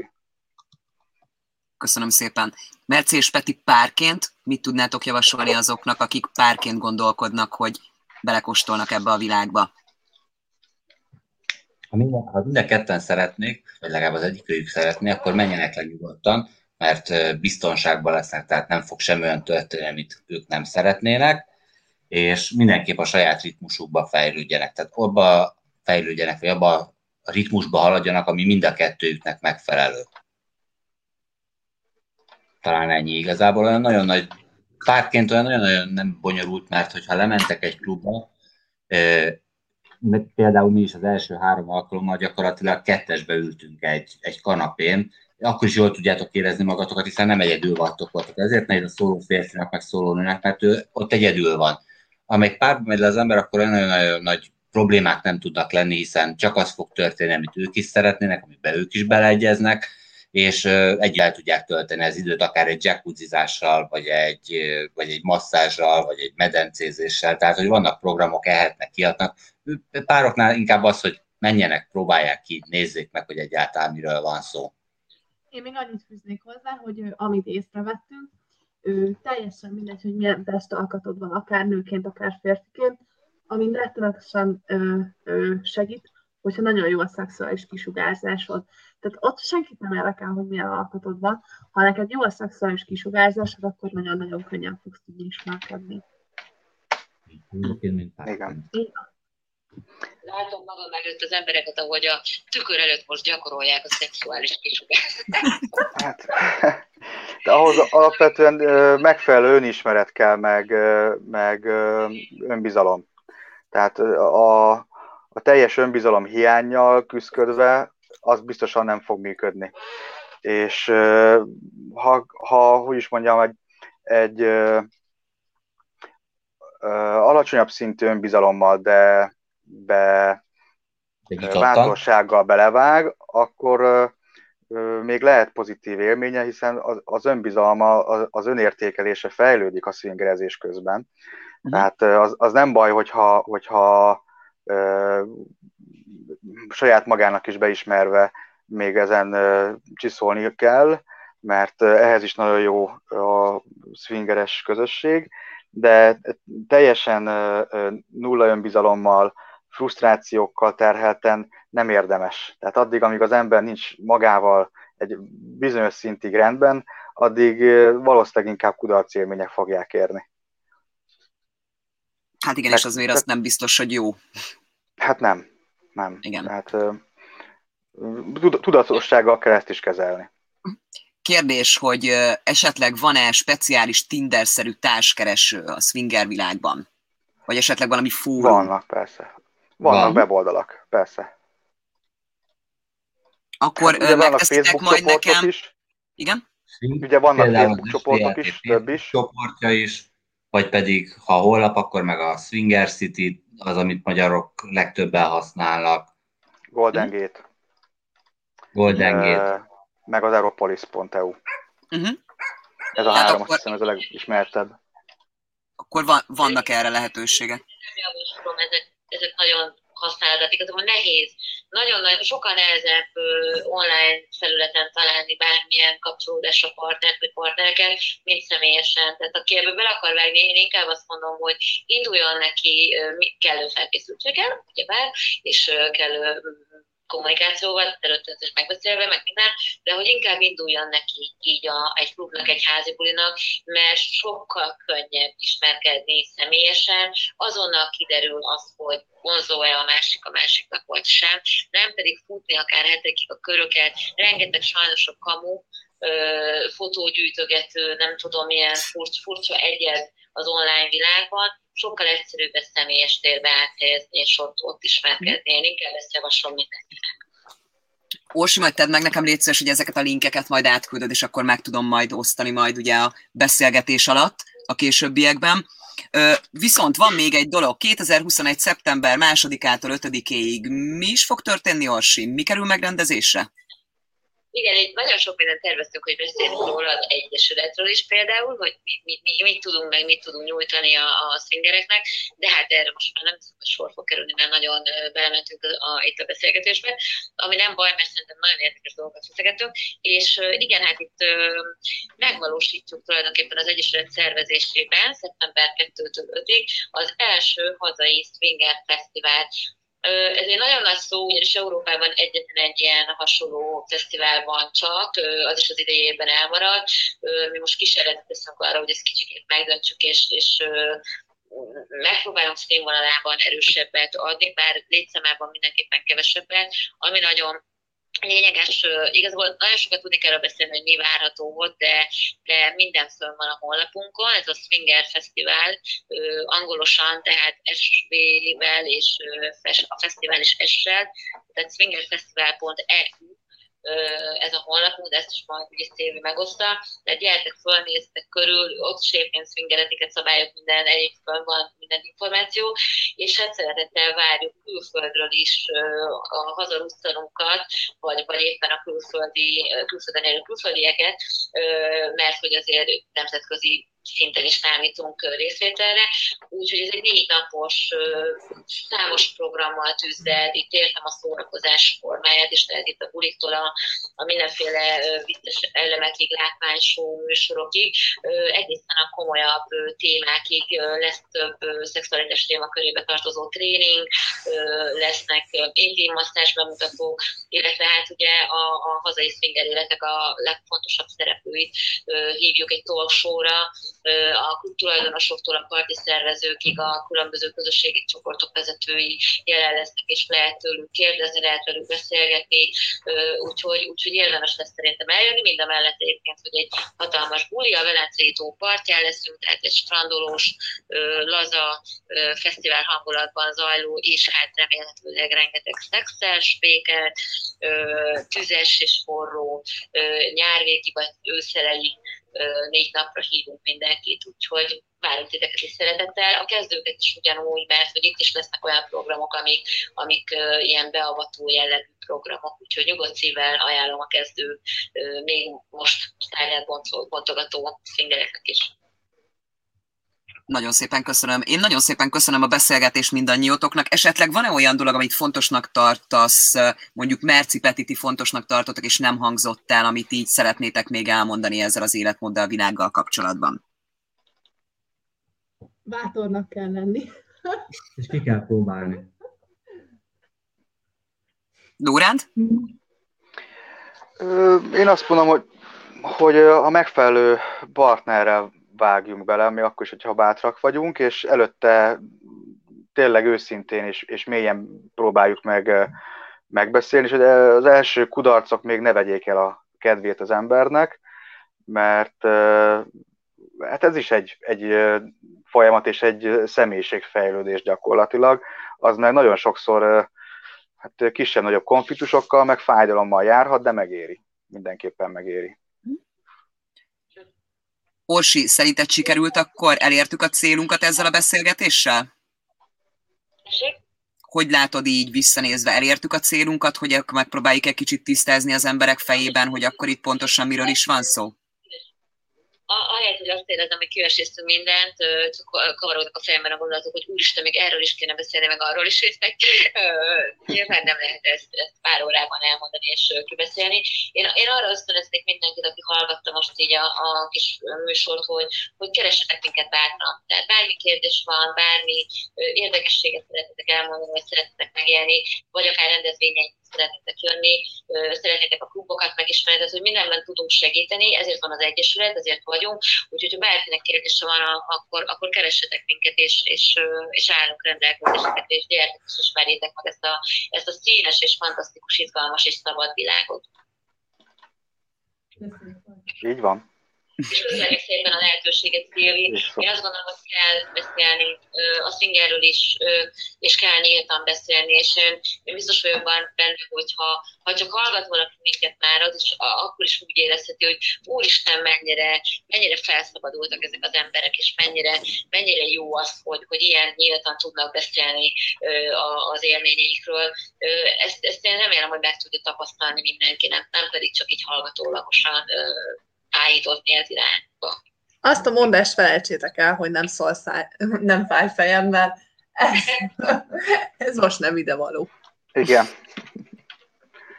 A kommunikáció az nagyon fontos benne. A folyamatos kommunikáció igen, ezt azért éreztem az egész beszélgetés során, hogy ez mindenkinél tényleg, tehát elhangzott, és ott volt benne, még ha rejtve is, hogy tényleg a kommunikálás, a megfelelő kommunikáció, figyelj a másikra, itt akár ugye, mit tudom én, egy rendezvényen belül ugye akárki, aki ott van, vagy akár ugye a párodra, tehát ezt én is nagyon éreztem benne, hogy ugye a megfelelő kommunikáció tényleg az alapja is, hogy beszélj, beszélj, beszélj, mert ugye hogyha csak, csak gondolod... Őszintén igen. Csak őszintén. Nem, a hamiskodásnak a végén mindenképpen valami fájdalom vagy csalódás lesz a vége, tehát úgy fel sem merüljen, hogy az ember esetleg mást és máshogy kommunikál, mint amit igazából érez, mert hogyha itt nem nyílik meg, és hamiskodik, akkor biztos, hogy a csalódás, negatív érzés, további sérelmek, vagy bármi kellemetlen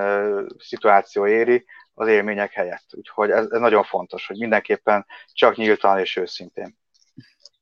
Az az igazság, hogy tudjuk, hogy ez nehéz. Rengeteg olyan emberrel találkoztam, aki, aki nagyon nehezen tudja kimondani őszintén a gondolatait, mert az a igazság, hogy az életben alapvetően azt tapasztaljuk, hogy ha kimondjuk a gondolatainkat őszintén, akkor valami negatív hatás ér bennünket. Ettől kell valahogy elrugaszkodnunk, mert az elején nagyon nehéz, tényleg nehéz az embernek mindig kimondani az őszinte szavait, gondolatait, de aztán amikor már ráérzel az ízére, akkor, akkor nem is tudod máshogy elképzelni, mint csak őszintén szintén, és, és meglátod azt, hogy, hogy, hogy kinyílik a világ, és így, így vagy igazán szabad. Nagyon szépen köszöntem. A vendégeimet azt kérem, hogy ne lépjenek ki a beszélgetésből. Nézőknek nagyon szépen köszönöm. Hogyha esetleg még utólag van kérdésetek, akkor azt nyugodtan küldjétek el, mert akkor én azt tudom továbbítani ugye Orsiéknak, meg ahogy ugye említette, hogyha valaki érdeklődik ezután is lennének kérdései, akkor nyugodtan azt is küldjétek el. Úgyhogy én nagyon szépen köszöntem mindenkinek a figyelmet, és szép estét kívánok, sziasztok! Sziasztok! Hello!